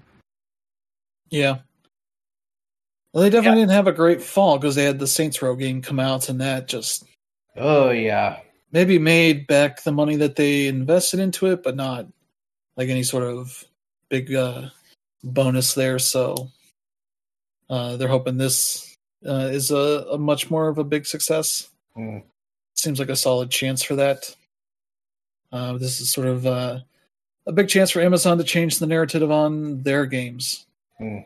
as they've been mostly known for games that failed uh, constantly uh, to their Mhm. Until they had the the MMO New World, I think it was, Yeah. uh, on Steam that has done pretty well. hmm They also know somebody who had it fry their graphics card. Yeah. It was trying to run at the main menus at like a thousand FPS for no reason. so- Mhm. There you go. Amazon's back. Um, we got some Microsoft news here. Uh, not really a huge surprise, but they will be uh, charging seventy bucks for games Yep. as they get to it next year. hmm I imagine Starfall will definitely be one of those. Oh yeah. Uh, Forza, Motorsport, Redfall. Uh, this new wave of games that seems like it's finally going to start releasing. Uh, they're definitely going to be hitting that here for. I think they're putting us around games that are releasing exclusively on Xbox Series X and S hmm uh, games. So that'll definitely be like Starfall and Redfall, Forza Motors- Motorsport. I'm not sure what else they've got coming out anytime soon, but I think those are all 2023 games. hmm So we'll have to see. Uh, but yeah, kind of the same strategy they had uh, in the Xbox 360 generation, where they had their launch stuff at 50, and then once they had you know Gears of War, they Yeah. said like, hey, what if we charge 60 bucks for this? And Hmm. sort of never looked back after that. Yeah. No, I actually don't remember any Microsoft games being 50, but you know, either way, I mean, like we've been at 50, 60 for about more than two decades now, so um, it makes sense. It's the trajectory of the medium, and and un- unfortunately, like 50, 60 isn't really, you know, in tune with what developers are expecting these days. So I get it. Um, I guess my main thing is, especially with Microsoft in general, is um, they haven't really released any first party titles for me that are worth that seventy dollar price tag. Like maybe Halo would have been the closest thing, but you know, obviously we've seen Halo struggle um, as it got a little bit older, and um, yeah, it's tough. But if anything, this just goes to show like what kind of a value Game Pass is, especially since they're going to have all their first party titles on there for no additional price. Of course, that also means we're gonna we're probably going to see a price increase for Game Pass soon, but still, the value is there. You have an Mhm. Xbox, you're an Xbox fan, get Game Pass. Yeah. Yeah, it's uh definitely at least a reason if you're not into buying games on Xbox to continue to not buy them. hmm Uh, stick with Game Pass to get you most of the stuff you would be interested in. Uh, which is what I do. I don't think I've bought a game on Xbox in a while. I think the only ones I have bought are like small indie games that wouldn't be on Game Pass either way. So Yeah, I mean, like the, the last physical game I got on Xbox was Yakuza Like a Dragon because I needed a game for Series X launch. Yeah. Yeah, so there you go. Uh let's see. Yuji Naka back in the news. Uh, fresh Unfortunately. off of getting arrested for insider trading. God Uh, got arrested again for more insider trading. As this time it involves another mobile developer. Uh let's see which one is it. It's the one behind Final Fantasy VII, The First Soldier. Uh, I'm not sure what their team Ateam. I don't know how there's. It took until 2020 for a developer in the industry to be called Ateam, but Mhm. there you go. Uh, this time he bought shares in Ateam before the game was made public. Uh, that they'd be creating Final Fantasy VII: The First Soldier, which is the mobile battle royale game that got shut down in a year. So didn't do too well, but he paid for 120,000 uh, 120,000 shares at about 144 million yen, or about a million uh, million fifty one thousand dollars. Uh, he was arrested alongside another Square Enix employee, Taisuke Sasaki, who was also arrested over the aiming shares that we heard about last month. So those two getting in trouble again, this time for much more money than the other one. Uh, so not great news. Uh, making his time at Square Enix even worse, Mm. as he did not have a good time working on Balan Wonderworld, Mhm. uh, and also committed some light to heavy insider trading while he was Mhm. there. As you heard about these mobile games that were sure to go big, and neither one I think either did hit that big. So yeah, there you go. He's been arrested again. Uh, no idea what sort of charges or penalties he would get for that, but we'll have to see what uh, if there is any sort of follow up on that. So there you go for that.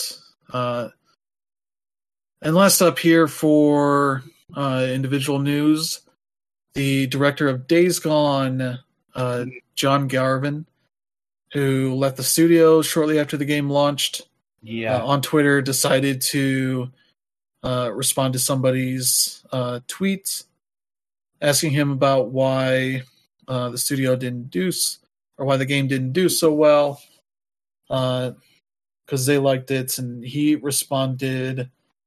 Let me see with like a yeah three part response, three reasons. One, it had tech issues like bugs, streaming, and frame rate. Two, it had reviewers who couldn't be bothered to actually play the game. Three and three, he wrote three period and started the sentence and three, which is like you're this is how you do lists, you idiot. Uh, it had woke reviewers who couldn't handle a gruff white biker looking at his date's ass.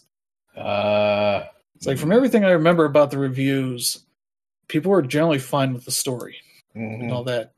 Like that was probably the one of the better bits about the game, along with the gameplay. It was mostly like tech issues, the game not running as well as it should have, uh, bugs and all that kind of stuff that were big issues. It took a few months for them to get the that all patched uh, and fixed up. Mhm. So uh, this guy sort of continues to show why he uh, was kicked out of the studio, Mhm. forced to leave because he just seems to be an asshole. Yep. And yeah, the studio itself, Bend Studios Twitter, had to put out a statement saying, We are aware of the comments made by our previous creative director on Days Gone regarding his personal view on the critical reception of our intellectual property. Mhm. Bend Studio does not share his sentiment, nor does it reflect the views of our team. Our studio is immensely proud of the work we accomplished on Days Gone. Mhm. Are thankful to every developer who poured their heart and soul into it. We're incredibly humbled by the support of our Days Gone community, and we will continue to share our enthusiasm for our world and characters as we look toward the future. Mm. He's saying like he needs to shut up because he's an idiot. Mhm. There's a reason why he isn't at Bend's studio anymore. Yeah. So yeah, just another idiot showing his ass, and he ended up deleting the tweet as he realized how stupid that made him look. Yeah, I mean, it, it, it's really sad. Like you would think that you know someone in such a position would be able to, you know, do things in a more professional fashion, but obviously this guy can't. And uh, good on Bend for actually, you know, going ahead and making a um, making a statement, you know, just denouncing all this, and uh, hopefully whatever they have next is awesome, just so they can further shut him up. Yeah, and get people to stop whining that a game wasn't given a sequel that didn't didn't necessarily need one. Mhm. Uh, so yeah, there you go for that. And we're going in here to towards the end of this. Uh, we got a little roundup here of Microsoft Activ- Activision Blizzard acquisition news. Mhm. Uh, as a result of them being in the middle of all this scrutiny with the FTC and all that, Yep. uh, 300 QA devs at ZeniMax Studios have voted to unionize. Mhm. Uh, and yeah, Microsoft will not do anything about this because they do not want to show any way that they uh, are against unions right Yeah. now. hmm At this very moment. Now, if the acquisition goes through and then they better bet your ass they will clamp down like the hammer of God. Yeah. Uh, yeah, the the CWA, uh, the Communication Workers of America Mhm. union, is the one that they're unionizing with. Yeah. Uh, and Microsoft has made, I think, statements to them that they are not going to inter- interfere in any sort of union drive, Mm. uh, especially with the incoming Activision Blizzard developers uh, that have already done so, the QA teams Mhm. there. Uh, so that is good news for the people at ZeniMax, because QA tends to be the ones that are uh, shit on the most Mhm. uh, with any of these companies. So good, good on them, and uh, hopefully it's not the end of that. Mhm. And uh, let's see our next story here. In their bid to make this weird uh, 10 year licensing deals for uh, Call of Duty for these various platforms Mhm. more of a thing, Microsoft signed a deal for Call of Duty to Nintendo for 10 years, a platform they have not brought any sort of game to since I think the uh, the Wii U's launch, which would be about Mhm. 10 years ago. Uh, that is a surprising thing because there was nothing keeping them from putting Call of Duty on Switch.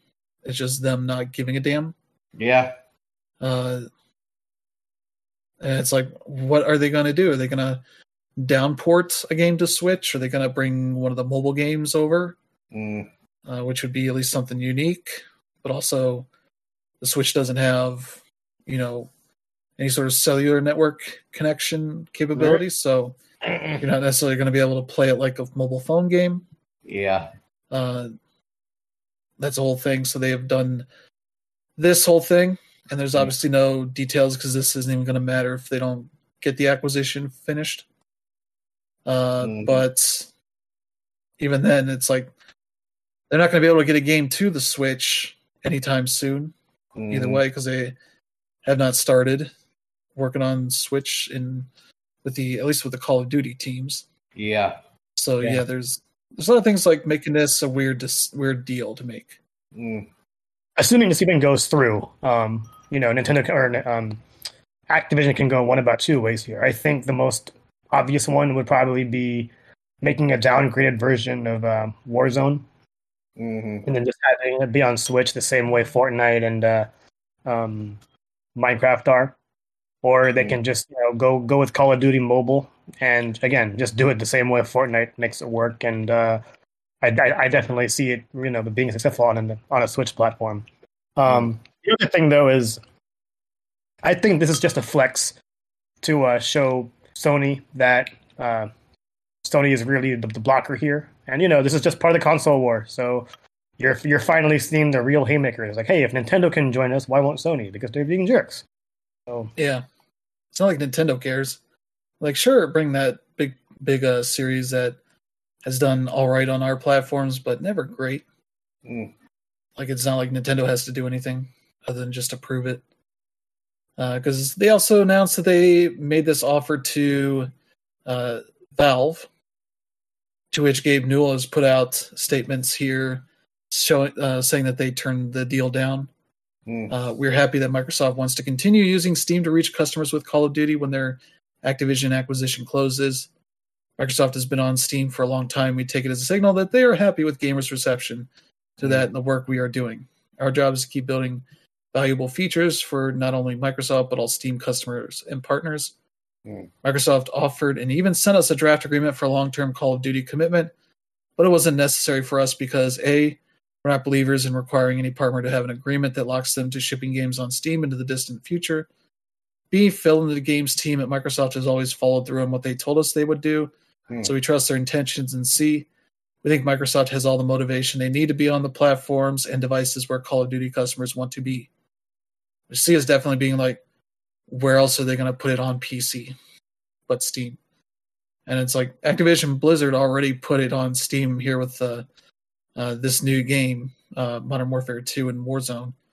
So it's Mhm. not like Microsoft is making any big change other than just ensuring they'll keep doing that because I'm assuming once they make the acquisition final and get everything situated, they'll shut down Blizzard, uh, Battle.net, uh, and just have these games on Steam uh, and their own uh, Xbox app. So really, there's not going to be too much of a change other than just simplifying what platforms they're going to have, much like they did with Bethesda, uh, Bethesda's launcher, where they shut that down, moved everything over to Steam and and the Xbox platform.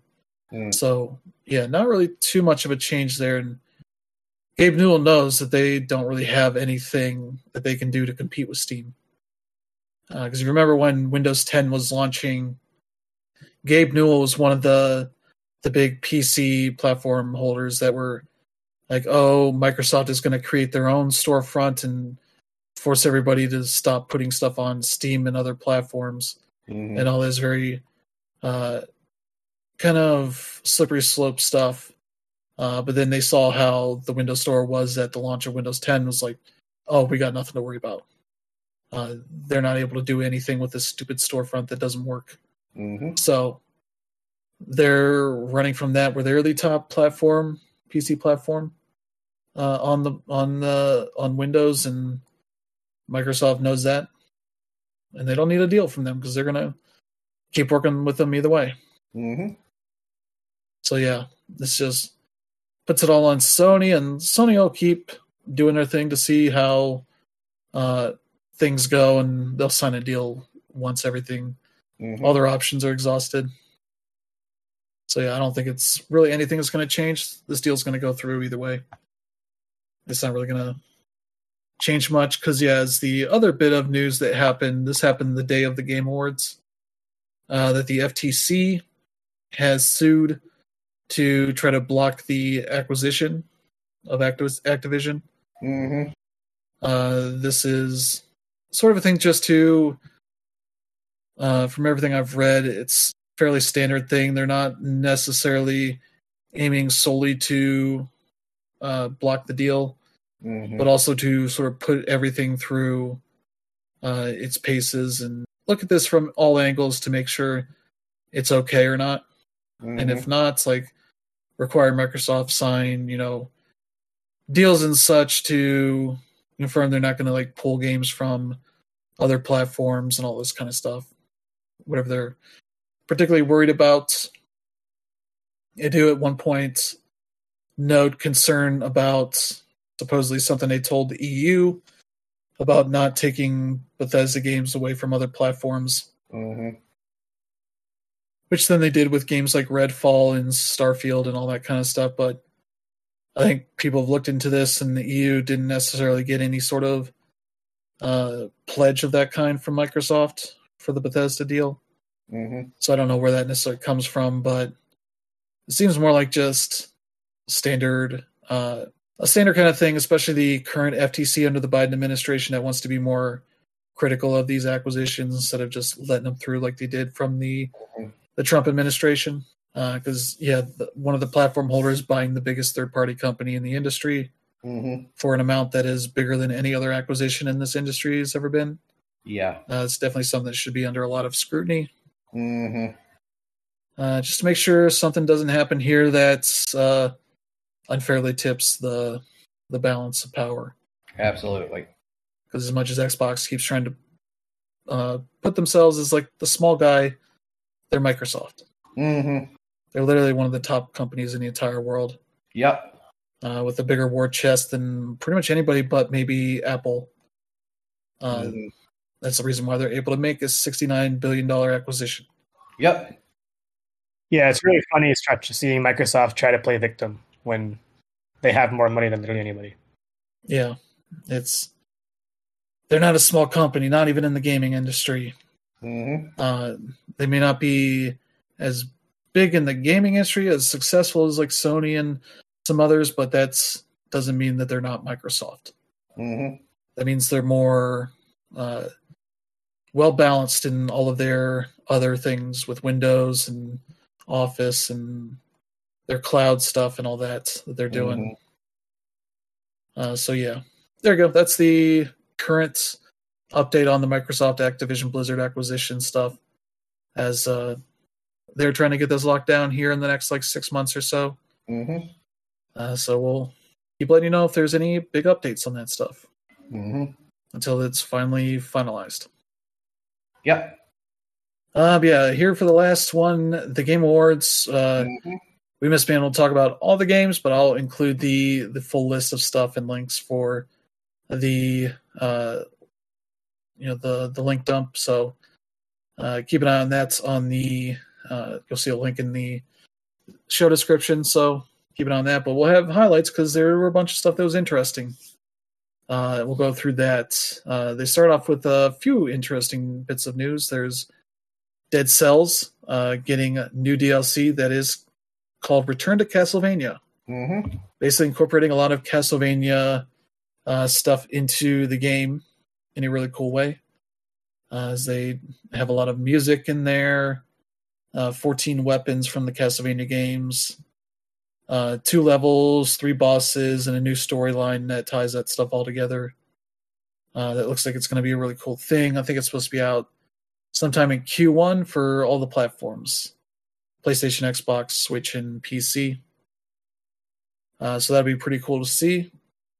As uh, yeah, that game does a really good job of uh, having its own vibe of combat, but also evokes a lot of uh, Castlevania stuff to it, Oh yeah. a lot of the way that it works. So uh, that is some exciting news for Mhm. uh, getting some Castlevania stuff out there in a game that people really like. Mm. Uh, so yeah, there you go. You also get outfits based on Alucard, Richter Belmont, Simon Belmont, Maria Renard, Trevor Belmont, Sypha Belnades, and even Gila, as well as uh, up to 20 outfits total. So hmm yeah, it's some some neat stuff. A nice boost to the the appeal for Dead Cells there. Yep. Yeah, um, I forgot whether this was actually shown during the pre-show or early on during the actual um, cast for the Game Awards, but it was definitely a good way to start things off because as we as we're about to show, there's a lot of good stuff here. Um, as Oh, for Dead yeah. Cells, I've I bought this game twice and never never played it once, so uh, hopefully I can uh, put some time into it so I know what I'm doing. But yeah, this Castlevania DLC looks pretty awesome. Yeah, it's definitely worth checking out. It's a really cool roguelite uh, kind of game. So yeah, there you go for that. Uh, next up here is a really cool looking indie game called Viewfinder, coming to Mhm. PS5 and PC uh, sometime next year. Yeah. Uh, but this is a game where you are, yeah, it's first person adventure game, but essentially you take uh, these pictures you have, you hold them up uh, to your screen, and Mhm. then you show the reveal that the uh, the image in the picture has turned into 3D geometry that you can uh, use to get around the level or, or whatever. Uh, that kind of stuff. It's a really cool looking style of thing that they do here. Mm. Uh, I've seen this before from the devs showing like early versions of it on Twitter, uh, kind of thing. So it was nice to see uh, sort of a fleshed out uh, trailer showing it in action, Mm. and it still is a really striking style of mechanic here. So uh, yeah, that is a an indie game to watch out for next year Oh yeah. uh, Viewfinder, and that's published by Thunderful Games, the publisher of the SteamWorld games. So Mhm. there you go uh, for that. And then they started off the Game Awards proper uh, with a banger as the next Supergiant Games title was announced, and it, looked familiar, like it was Hades. We are like, is this something new, or is it more Hades? And then we found out with the the reveal of the logo that it's Hades Two Yep. uh, coming to PC and early access in 2023. hmm Uh, I assume it's probably not going to be as long of an early access period as the first game was. Uh yeah, I doubt it. I mean, they're pretty much looks like they're still using the guts of the first Hades game, so they don't really have a whole lot they have. Yeah, they're going to be a lot of like testing of the the the new stuff, weapons and whatnot that they're trying out Mhm. for this. Because yeah, it is a f- follow up to Hades, where you are uh, playing as uh, what's her name here? Do they have it? Melinoë, uh, which is Zagreus' sister. Yeah, you're trying to vanquish the the forces of the Titan of Time. Kronos. Yeah. Yeah, with the the full might of Olympus behind you, hmm uh, sort of following up. Uh, so yeah, you're you have the legendary weapons of Night with ancient Mhm. magic. Uh, so yeah, you become stronger with each with powerful boons. Um, from more than a dozen Olympian gods, from Apollo to Zeus. So hmm a lot of the same ones, but I think there are also new ones that they showed.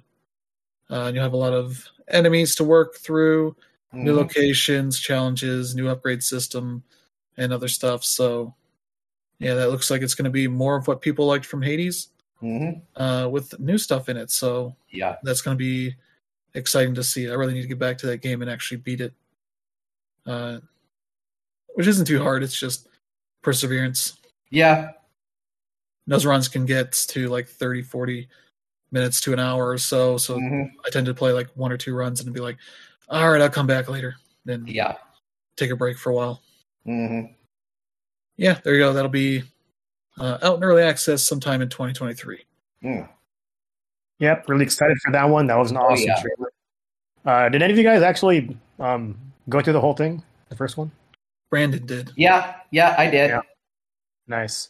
Yeah, I uh, did everything right up to getting all the gods for a feast in Hades, which I'm pretty sure is like the canonical ending to that game.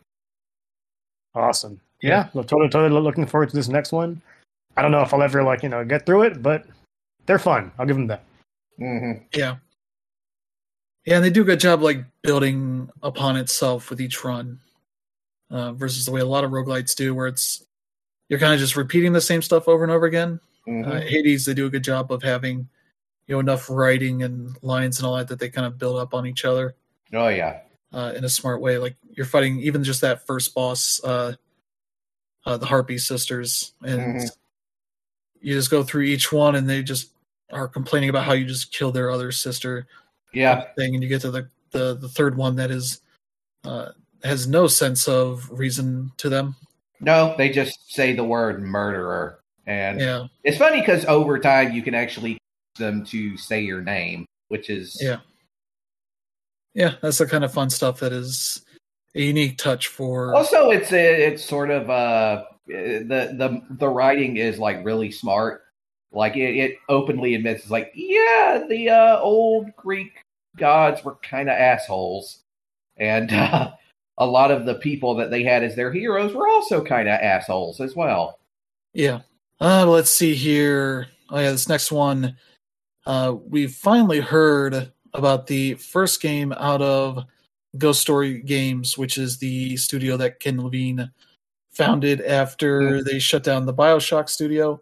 Yeah, Uh, he managed to convince 2K to let him uh, keep a handful of people hmm uh, with him to work on something new. Supposedly going to be something Yeah. more narrative focused, but they Mhm. never seem to get past you know pre-production stuff yeah, for a game. So they finally seem to have gotten uh, out of that and have announced. There was that. I think it was that Kotaku that came out, kind of lit a fire under their asses because it basically showed that uh, Kid best manager. Um, Yeah. and frankly, just they had done like a bunch of work and not really much to show for it. Yeah, uh, luckily 2K was fine with letting them kind of work in the background, even if they Mhm. never got to uh, anything concrete for the past almost 10 years at this point. hmm Uh, but yeah, they finally announced Judas, a narrative first person shooter uh, that's Yep. coming to the new consoles and PC. hmm Uh, no date on that, but yeah, it looks pretty neat. Also, Mm-hmm. you could tell coming from somebody that worked on Bioshock. Oh yeah, It very much had that kind of feel to it, but uh, at least felt uh, more modern in its look. definitely. Also, I lo- really love the version of the background. Yeah. Yeah, so there you go. Judas, uh, neat looking game. Uh, then we got the the one Nintendo part of this uh, showcase here hmm as uh, they announced. Uh, let's see here. Yeah, they announced Bayonetta Origins, Cereza, and the Lost Demon, which I guess is something that they uh, a story they hint at in Bayonetta three. hmm Uh, I think people that played that were very much like, oh yeah, this is the thing that's talked about in there, which makes sense for a game about a multiverse to maybe hint at story stuff they might do in another game. hmm Uh, this looks like a bit of a change in uh, gameplay a little bit. Uh, A little. Instead of like a third-person action game, it's looks a little more uh, overhead or like isometric kind of action adventure game hmm uh, with a different art style to it, as it's sort of a a younger Bayonetta hmm who is like trying to find her way to becoming the witch she wants to be. hmm Uh, and she also has a demon along her, uh, Cheshire, who is her first demon, hmm uh, possessing a stuffed toy that she has. So, yeah, uh, that'll be out March 17th. Mm. Uh, so, not too far away. So, it's something they've been working on for a while as well. Uh, so, yeah, this, uh, yeah, let's see. They say use the left Joy-Con controller to move Cereza and bind enemies with her magic. With the right Joy-Con controller, move Cheshire to slash uh, and do that. So, yeah, kind of splitting things up a little bit, but you're also solving puzzles and all this kind of stuff. So hmm that looks neat. I'm gonna guess it's probably not gonna be a uh, full price game. Yeah. I'm gonna look up the Nintendo.com page for it, see if they have a pre-order for it yet. Hmm. Uh, 3.5 gigs, so probably not too big. Oh, Sixty dollars. Okay, it is a full price game. hmm So there you go. Have to keep an eye right. on that. Uh, at least art wise, it looks pretty neat. Cell shaded and kind of has a storybook look to it, so hmm that could be neat. Uh, what to see, but yeah, there you go. Mm. Uh, next up here, also coming out March seventeenth, hmm uh, Star Wars Jedi Survivor. We got a full reveal trailer showing gameplay and all that. Uh, this is coming to, uh, yeah, just the new consoles and PC, hmm uh, and it definitely looks like it's uh, benefits from that because the original game was fairly rough uh, around the edges, performance wise and visual wise. It definitely looked and played like a game that probably released like six months earlier than it should have. Yeah. uh, but people still enjoyed it in spite of that. hmm Uh, and this looks like they've put all their work and their time into polishing this game up to look real nice, play real Mhm. nice. Uh, from the trailer, it looks and seems to run really well, hmm which it should if it's only on the new consoles. Yeah. Uh, and also, Cal has grown a goatee, hmm so he's got a shitty little beard there, uh, which Yeah. uh, is weirdly like being talked about as like a story point. Mm. like why he has this beard. It's like I don't know because he didn't want to shave for a while, hmm I guess. Um, but yeah, it looks like it's going to do some fun stuff as he has like two lightsabers at a certain point, uh, all that kind of stuff. So they look like they're doing some fun stuff here. hmm I'm looking forward to that. I think next week's show I'm going to have a a big list of all the games coming out over the next early part of 2023 to show you how fucked we are. Because nobody's letting up on us. hmm Uh, next up here, Earthblade, the newest game from uh, Extremely OK Games, uh, the makers of Celeste, uh, showed off Earthblade for the first time. hmm I think we'd only had the uh, either like some teaser art or the name. I forget what the which came first, but they basically showed not much uh, of the game. hmm Uh, but then they showed this trailer, which seems to just show kind of uh, a look at the world uh, art for it in like a Metroid like kind of sh- uh, showing you the the overworld look, Mhm. uh, and a little bit of gameplay in there as they Mhm. move around. It looks really nice. Uh, Mm. uh, especially the logo work is really well done. Um, and yeah, very much in their in their style. They've done some really good work here, and uh, Mm. uh, it seems like they were hoping to get this out in 2023, but they put a date of 2024 on the trailer. So Mhm.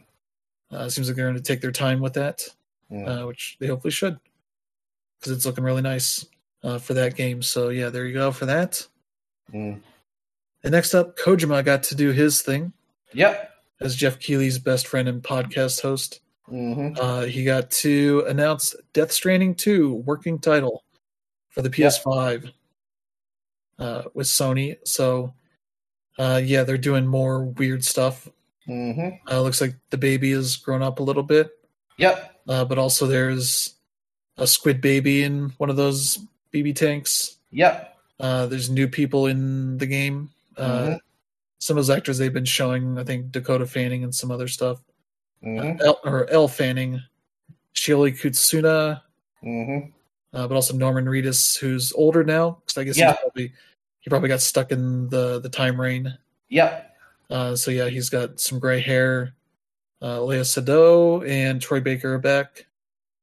Uh, so I had no date on this, just some gameplay, story trailer stuff. hmm That's also weird. You see the baby back in like the the throat, but he's got the the black goo under his eyes. hmm So you know uh, that shit's getting bad. Yep. When even that baby, the thumbs up baby, can't have a good time. hmm Uh, so, yeah, shit's weird again, Oh yeah. and that's cool because especially because people got upset when uh, Kojima Productions announced that they were doing a game for Microsoft. Like, oh, you're not working with Sony anymore, and it's like, shut up, he is. Yeah.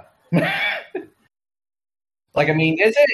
I mean, Kojima Productions, even though like Sony helped them found it, it's an independent studio. you Yeah, know? they can make games for whoever they want. Yeah, uh, that's what Kojima wants for the time being is to work on his own terms. hmm Maybe he'll get acquired. I think he said that he's gotten ridiculous offers to be acquired, and Mhm. he's turned them down. Yeah.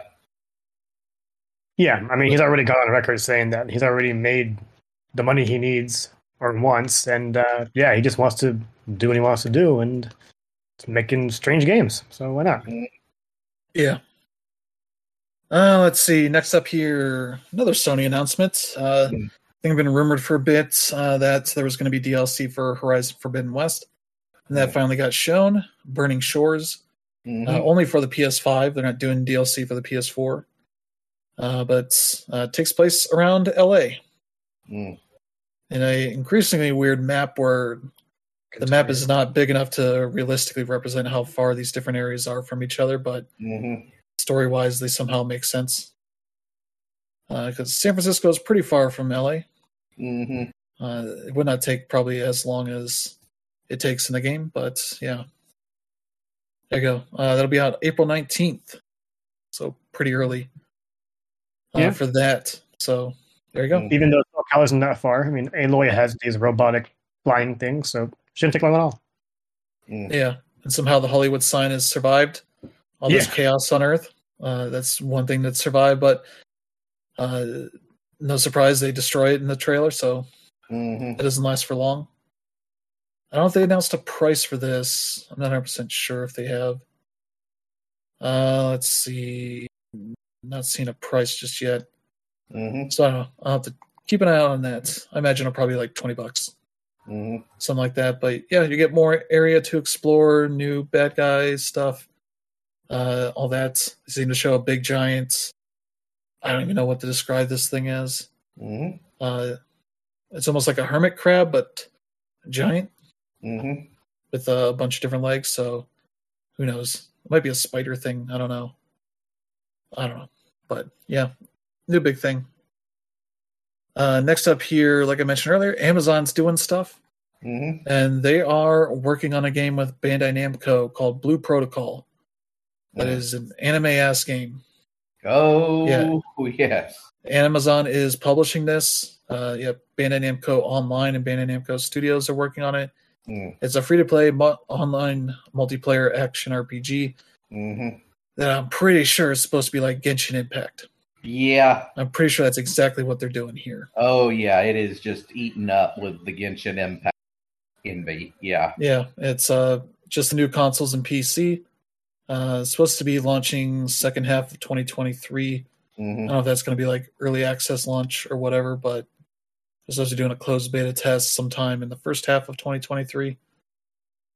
Uh, yeah, everything about this trailer and the information they put out very much says we want some of that Genshin Impact money. Mhm. Maybe less toxic. Well, no, who knows? But all the characters are anime as hell. Mhm. So there you go. Uh, yeah, that's uh more of that. Hmm. Uh, and then yeah, we got an update on that 505 game that got hinted at before the Game Awards. Yeah. There's a game called Crime Boss Rocket City, Mhm. and it features younger versions of many popular actors from the 80s and 90s and 2000s, Mhm. uh, including let's see here, Michael Rooker, Kim Basinger, Danny Glover, Damion Poitier, Michael Madsen is the main character. Uh, Danny Trejo and Vanilla Ice are rival gang bosses, Mhm. and the sheriff is Chuck Norris. Hmm. All in their younger forms because Michael Madsen does not look like this anymore, Mhm. as you saw at the show. He definitely has aged a lot. He looks like a man in his late 60s. Mhm. Uh, yeah, these are all like younger versions of themselves. Uh, so yeah, they're going for that, and I think it's supposed to be like maybe a uh, PVE like heist kind of thing. Mhm. Uh, so I don't know if it'll be free to play or whatever, but it's launching first on PC Mhm. on March 28th, uh, then uh, PS5 and Xbox Series X and S later Mhm. in the year. So yeah, there you go. Mhm. something to check out, I guess. If you're into those kind of games, so there's that. Uh, let's see. Mhm. We got our first look at the the big expansion for Cyberpunk 2077. Mm-hmm. uh, where they revealed uh, the new big Hollywood person in the game is Idris Elba. Mm-hmm. Uh, he's playing a character named Solomon Reed. Uh, so there you go. He is an FIA agent for the new United States of America. Mm-hmm. Uh, so yeah, that'll be out sometime next year Mm-hmm. uh, for the new consoles and PC. So yeah, there you go. Mm-hmm. Uh, let's see. Then the big hitter hit From Software announced their next game, Mm-hmm. Armored Core 6 Fires of Rubicon Mm-hmm. uh, for PlayStation, Xbox, and PC, due out sometime next year. Mm-hmm. Uh, and I think it's really ballsy to make this a you know Armored Core 6 instead of like some sort of soft reboot because there's probably like less than 1% of the from Mhm. software audience that has played any of those previous Armored Core games. Mhm. especially considering how stretched out they are from the PS1 up to the PS3 and Xbox 360. And I think they had pretty much different publishers almost every single game Mhm. uh, for that. I think Sony was the first one, and then it moved to a bunch of others. And I think Bandai Namco was the publisher of the fifth game or whatever the last one was. Mhm. And they're the publisher of this one since they're continuing their partnership from the Dark Souls and Elden Ring stuff. Mhm. Uh, but yeah, it seems like you'll be able to pilot your mechs with 3D maneuverability and all that kind of stuff. I think he's, I think uh, uh, the creative director Miyazaki has talked about this game a little bit, and very much seems to be like we're not going to make this a Souls game, but we're definitely going to take Mhm. lessons from that stuff. Uh, but this is more about making uh, a cool mecha game. Uh, so yeah, hopefully that works out. Yeah. Miyazaki is pretty much a, a household name in the gaming industry now, and Armored Core has always been niche. So you hope like this is the one that works out in the West. Mhm. Yeah. Yeah, I'll have to see. Uh 'cause that is a that is a genre of games that has never really broken out. Mhm. I struggle to think of anything that's really done all that well that isn't still fairly niche. Like maybe BattleTech was pretty good on the the PC, but I don't think it ever got console releases for that stuff. And that's just a a turn based game, much like the uh, oh, I'm forgetting uh, uh, what the Front Mission releases on the Switch. Mhm. It's like still fairly limited in appeal on that stuff. So a big 3D action mech shooter game Mhm. that could be pretty cool. We'll have to see how it pans out here, but at least with current From Software, this is probably going to be uh, at least a pretty solid game. Uh, we'll see how they can uh, turn this into a big game for uh, Mhm. people to check out. Mhm. I don't know if it's going to get anywhere close to what Elden Ring has done. Mhm. So at least built off of the the fervor over the Souls games for the previous, you know, 10, 12 years or whatever. Mhm. Uh, but yeah, that's supposed to be out sometime 2023. So that just doesn't seem like it's too far off, Nope. as they've been working on that while they were working on Elden Ring. Mhm. And then the last thing we got is Final Fantasy 16. Got a big trailer and a date of June 22nd Mhm. uh, for that. So announced all their versions. So there's you know the, the regular standard edition. There's a deluxe edition with some extra Mhm. DLC and a steelbook case and a cloth map for the physical version. There's a collector's edition that has Mhm. some more shit in it. Yeah, big. uh Let's see. Yeah, big premium statue Phoenix versus Ifrit. Uh, it doesn't say how big it is. I don't know, uh, but it looks pretty big. And some extra shit in there. I don't know what the price is for that, but Mhm.